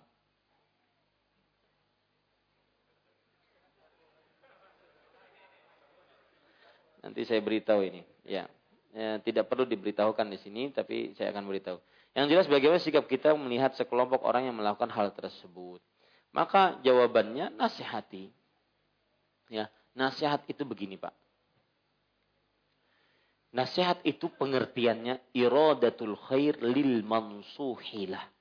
Keinginan baik terhadap orang yang kita nasihati sebagian orang mencel, me, me, menganggap bahwa nasihat itu sama dengan mencela. Ini salah besar. Ya. Jadi kalau ada seseorang yang melakukan kesalahan, maka ini harus dinasihati. Ya, wallahu alam. Dan nasihat tidak boleh mendatangkan keburukan yang lebih besar. Ya, tidak boleh mendatangkan itu itu ijma konsensus para ulama bahwa ingkar mungkar la ya'ti bimungkarin a'zamu. Artinya mengingkari sebuah kemungkaran tidak boleh mendatangkan kemungkaran yang lebih besar, haram hukumnya. Syekhul Islam Ibnu Taimiyah pernah melewati orang mabuk, beliau biarkan. Kemudian para sahabatnya, para muridnya mengatakan, kenapa nggak dinasehati? Orang ini kalau dinasehati dia akan lebih parah. Dia akan mengamuk, dia akan membunuh, dia akan mencuri, dia akan menzinai orang. Lebih baik dia diamkan. Mati-mati sorongan. Ya. Lebih baik dibandingkan dia mendatangkan keburukan yang lebih besar. Wallahu alam. Dalam arisan misalkan ada orang yang menunda pembayaran, apakah itu termasuk riba nasiah? Maka jawabannya, pertama sebelum saya jawab pertanyaan ini, arisan lebih baik dijauhi meskipun boleh. Kenapa? Karena dia perihal berhutang. Hutang itu hamun billail wa bin nahar. Artinya resah, mendatangkan resah di malam hari dan gelisah di siang hari. Resah di malam hari dan sengsara hina di malam hari. Eh, di siang hari. Bagaimana? Malam tidak bisa tidur. Kenapa? Karena resah mikirin hutang. Apalagi dia sudah tahu bahayanya berhutang, mati bawa hutang, tidak disolati oleh Rasulullah SAW. Bahkan di akhir-akhir syariat Rasulullah SAW mau mensolatinya, asalkan ada yang menjaminnya. Ya, kalau tidak ada beliau tidak mensolatinya. Dia tahu Rasulullah SAW bersabda, "Ruhul mu'min mu'allaqun binaini hatta yuqda anhu." Ruhnya orang beriman tergantung dengan hutangnya sampai dilunasi. Rasul Shallallahu Alaihi Wasallam pernah menyatakan bahwa orang yang belum dibayar hutangnya maka kulitnya di alam barzah sangat panas. Ketika sudah dibayar, kata Rasul SAW, al-ana baradat jildo. Sekarang baru hilang, baru dingin kulitnya. Ya, makanya resah di malam hari dan zulun bin nahar, hina di siang hari. Bagaimana hinanya? Ketika ada pengajian di Masjid Imam Syafi'i, betakun, Pak Haji Fulan datanglah. Kenapa? Karena Sidin berhutang lawan si Pak Haji ini. Ya, ada perkumpulan tidak mau hadir. Kenapa? Karena Sidin berhutang dengan si Fulan tersebut. Dari sekian ratus yang hadir di sini, saya paling paham dan paling hafal yang menghutangi saya. Itu namanya zulun bin nahar. Paham? Ya. Hina di siang hari. Dan kehinaan juga disebutkan oleh para ulama. Kalau seandainya orang yang menghutangi kita mengangkat suaranya di hadapan kita, maka orang lain tidak bisa bergerak apa-apa, tidak bisa mengatakan apa-apa, karena dia punya hak. Sebagaimana yang terjadi pada diri Rasul Shallallahu Alaihi Wasallam. Ada seorang sahabat yang menghutangi Rasul SAW kemudian menagih, Ya Rasulullah, aqdi anid dainak. Wahai Rasulullah, bayar hutangmu ngangkat suara di hadapan para sahabat, di hadapan Rasulullah. Para sahabat langsung menghunus pedang, mau mukulin orang tersebut. Kurang adab. Kata orang Arab, galil adab ini orang. Ya. Kurang adab. Kata Rasulullah SAW, Da'hu fa inna li sahibil haqqi maqalat. Biarkan yang punya hak, yang berhak berbicara. Itu hinanya orang yang berhutang. Ya, ini para ikhwan yang dirahmati oleh Allah Subhanahu wa taala. Maka saya katakan arisan termasuk dalamnya berhutang. Ada 10 orang, 5 ribuan. Ya. Yang dapat pertama berarti sebenarnya dia sedang berhutang kepada 9 orang. Betul apa tidak? Betul. Ya. Berarti yang terakhir yang menghutangi orang. Kalau begitu Ustaz, ulun pahabisan aja. Siapa pemulaannya? Ya. Ustaz, ulun umpat arisan. Ya, tapi pahabisan kan kada berhutang, malah menghutangi orang, malah bagus. Lalu siapa pemulaannya? Ini para ikhwan yang dirahmati oleh Allah. Artinya siapa yang dapat pertama kali? Maka jauhi arisan. Arisan nanti arisan apa macam-macam. Ya. Apakah termasuk riba nasiah? Tidak, karena dia proses menghutangi. Tidak, dia tidak riba nasiah. Wallahu a'lam. Apakah sah sholat di belakang imam yang meyakini Allah di mana-mana atau menyatu pada dirinya? Maka jawabannya, kalau meyakini Allah di mana-mana, maka saya belum dapati nukilan dari para ulama orang yang meyakini Allah di mana-mana keluar dari Islam. Cuma pendapat yang lebih kuat adalah Allah di atas arsh. Ar-Rahman alal arsistawa. Dan Imam Nuqayyim mengatakan, dan ini keyakinan imam yang empat. Keyakinan imam yang empat. Ar-Rahman alal arsyistawa. Keyakinan para sahabat, para tabi'in, para tabi'ut tabi'in. Dan keyakinan imam yang empat. Ya, Ar-Rahman ala arsyistawa. Dan Imam Nuqayyim mengatakan ada seribu dalil dari beberapa sisi tentang Allah istiwa di atas arsh. Dan untuk nama-nama Allah dan sifat-sifat Allah kita cuma bisa mengerjakan dua hal. Jika kita dapati nama Allah, maka kita tetapkan. Karena Allah yang lebih paham tentang namanya dan sifatnya. Kemudian kita tetapkan karena Rasulullah yang lebih paham tentang Allah dan nama-nama dan sifat-sifat Allah. Yang kedua yang kita lakukan, kita sucikan Allah dari seluruh kekurangan dan kecacatan. Ya, sifat-sifat yang kita tetapkan tadi, kita sucikan. Allah maha suci dari segala sifat kekurangan dan aib. Itu dua sifat, dua sikap untuk selamat berhadapan dengan perkara nama-nama dan sifat-sifat Allah Subhanahu wa taala. Adapun kalau meyakini, kalau meyakini Allah menyatu pada dirinya, maka ini wahdatul wujud. Para ulama bersepakat keyakinan ini keyakinan kekufuran. Karena menyatakan bahwa e, semua yang ada di alam semesta ini Allah. Berarti menyatakan bahwa makhluk adalah Allah. Baik dengan dua cara. Baik menyatakan Allah menyatu dengan hamba tersebut atau yang disebut dengan hulul atau jadi menyatunya seperti kopi susu. Ya kopi dan susu bercampur menjadi kopi susu menyatu dia. Atau Allah menitis kepada hamba tersebut. Seperti keyakinan kaum Nasrani Allah menitis pada diri Nabi Isa. Ini pun yang disebut dengan ittihad jadi ada dua. Ittihad menyatu, hulul menitis. Dua-duanya ini kekufuran.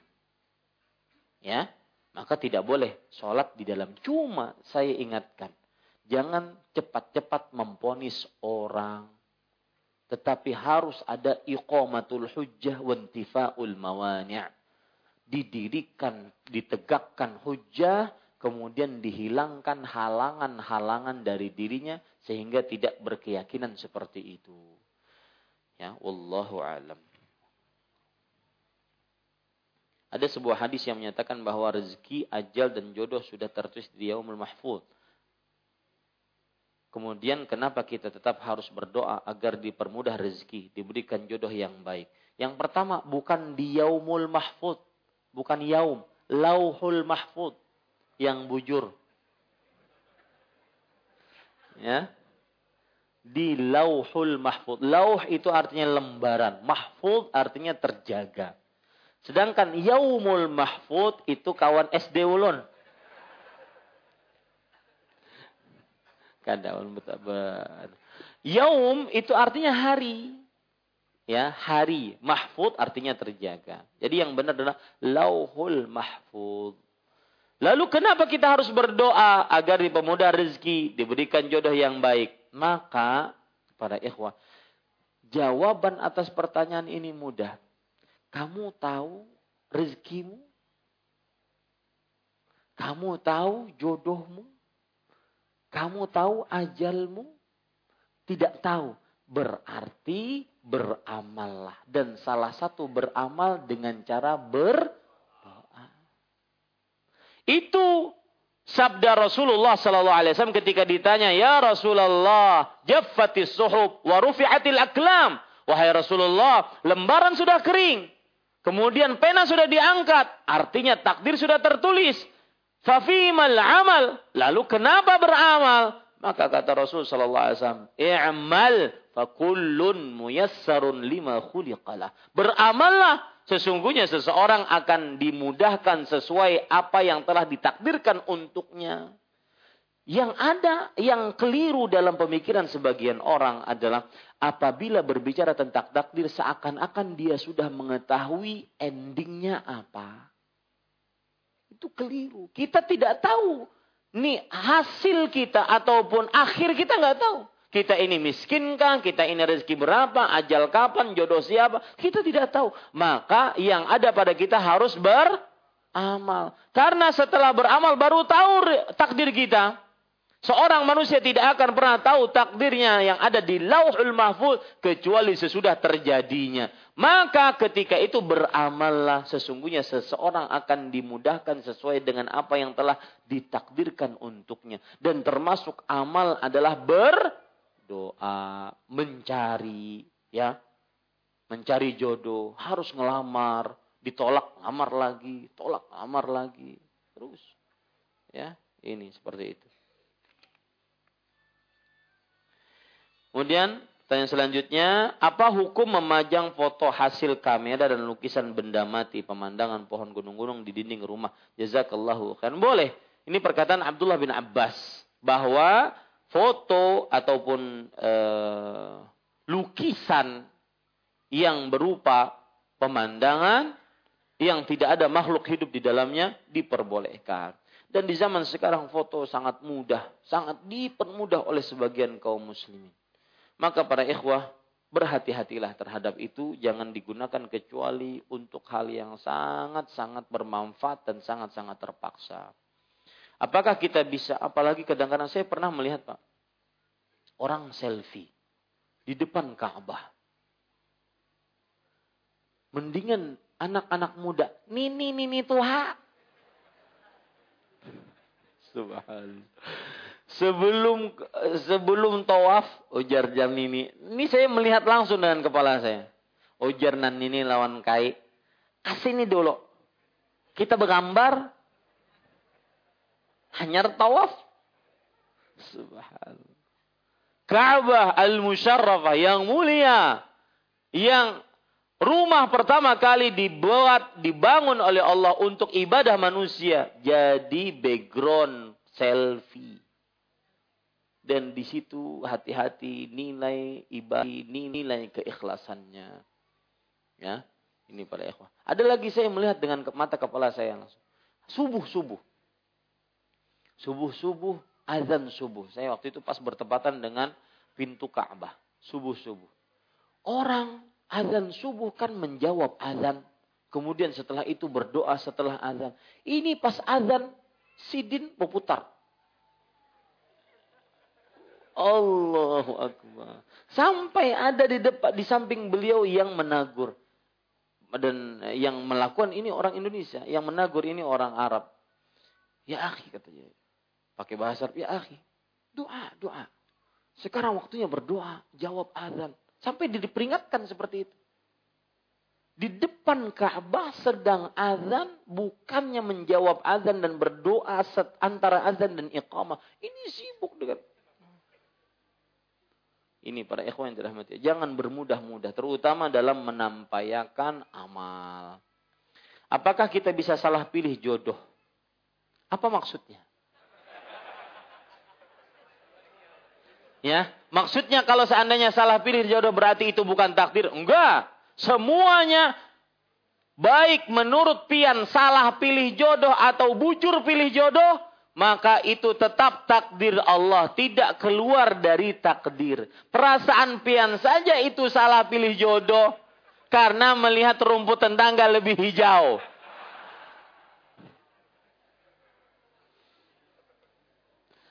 Ya. Maka tidak ada yang salah pilih jodoh. Tetapi seseorang sebelum menikah harus benar-benar memilih perempuan yang didahulukan agama dan akhlaknya. Laki-laki yang didahulukan ketika memilih perempuan agamanya, sebelum kecantikannya, sebelum hartanya, sebelum keturunannya. Wallahu alam. Apakah menyesal karena memilih sesuatu termasuk tatayyur? Menyesal karena memilih sesuatu bukan tatayyur, akan tetapi penyesalan itu keliru dan termasuk pelanggaran dan juga termasuk ketidakpuasan terhadap takdir Allah. Jadi misalkan dia wah coba kalau kita kada tulak tadi. Ya. Kada akan kejadian seperti ini. Oh saya pernah waktu itu di Kendari ada seorang jamaah bercerita tentang ibunya. Ustadz, saya sampai sekarang ikhlas dengan wafatnya ibu saya. Alhamdulillah Pak. Kemudian tapi Ustadz, nah tapinya ini masalah. Saya ketika wafat sang ibu, saya tidak membawa ibu ke rumah sakit. Itu yang menyebabkan saya merasa sedih sampai sekarang. Coba ke rumah sakit, coba. Coba ini. Lau. Ya, jikalau taftahu amal syaitan. Dia membuka pintu-pintu syaitan. Maka yang sudah terjadi, katakan qadarullah wa masyafa'al. Allah telah, itulah takdir Allah dan Allah berbuat sekehendaknya. Selesai. Ya. Jadi kalau seandainya sesuatu yang sudah terjadi, maka katakan qadarullah wa masyafa'al. Itulah takdir Allah dan Allah berbuat sekehendaknya. Jangan sampai kita menyesali sesuatu yang sudah terjadi. Tetapi kita harus berbuat baik dan jangan sampai masuk ke dalam kesalahan yang sama dua kali. Dalam hadis riwayat Muslim Rasulullah SAW bersabda, "La yuldagul mu'min fi juhlin wahidin marratain." Artinya seorang beriman tidak masuk ke dalam lubang yang sama dua kali. Wallahu alam. Ada sebuah hadis sudah Terakhir ini panjang insya Allah pekan depan bagaimana sikap kita sekira tidak kena dosa tiarah. Pas tengah malam ada bunyi pindah menggeretek di bawah burumahan. Baimbai lawan suara burung maling. Burung maling itu ya Pak? Maka para ikhwan yang dirahmati oleh Allah, nanti pada pekan yang akan datang, insya Allah Ta'ala, kita akan membicarakan tentang doa. Kalau ada perasaan seperti itu, perasaan seperti itu, maka ada doanya, ada sikapnya, ada perasaannya. Ya, jadi ada dua, ada beberapa sisi yang kita bisa obati perasaan itu. Ya, nang kayak apa sikap kita sekira kada kena dosa tiaroh pas tengah malam ada bunyi pindah menggeretek di bawah burumahan baimbai lawan suara burung maling ya Jadi ada beberapa ulun jadi ingat kawan ulun jentralala kayaknya. Ya. Jadi ada beberapa uh, sikap, ada sikap lahiriah, ada sikap hati, ada sikap lisan. Semuanya kita akan bicarakan nanti insya Allah pada pekan depan. Itu yang bisa saya sampaikan dan para ikhwah sebelum saya tutup saya ingin ingatkan insya Allah taala kalau tidak salah saya ya besok malam akan dibicarakan tentang keutamaan 10 malam 10 hari pertama bulan Dzulhijjah yang akan disampaikan kajiannya oleh Al Ustaz Al Fadil Khairullah Hafizahullah taala besok malam 10 malam Dzulhijjah. Saya hanya berpesan satu yaitu al-aqil orang yang berakal orang yang cerdas tidak pernah meremehkan kesempatan emas. Nanti lihat kesempatan emas yang ada di 10 hari pertama bulan Zulhijjah apa. Yang mungkin besok malam sudah hari pertama bulan Zulhijjah atau lusa malam. Jadi besok malam malam apa? Jumat atau malam. Antara dua itu. Saya hanya berpesan setelah nanti dijelaskan apa kesempatan emasnya yaitu orang berakal tidak pernah meremehkan. Orang cerdas tidak pernah meremehkan kesempatan emas. Gunakan kesempatan emas sebaik-baiknya.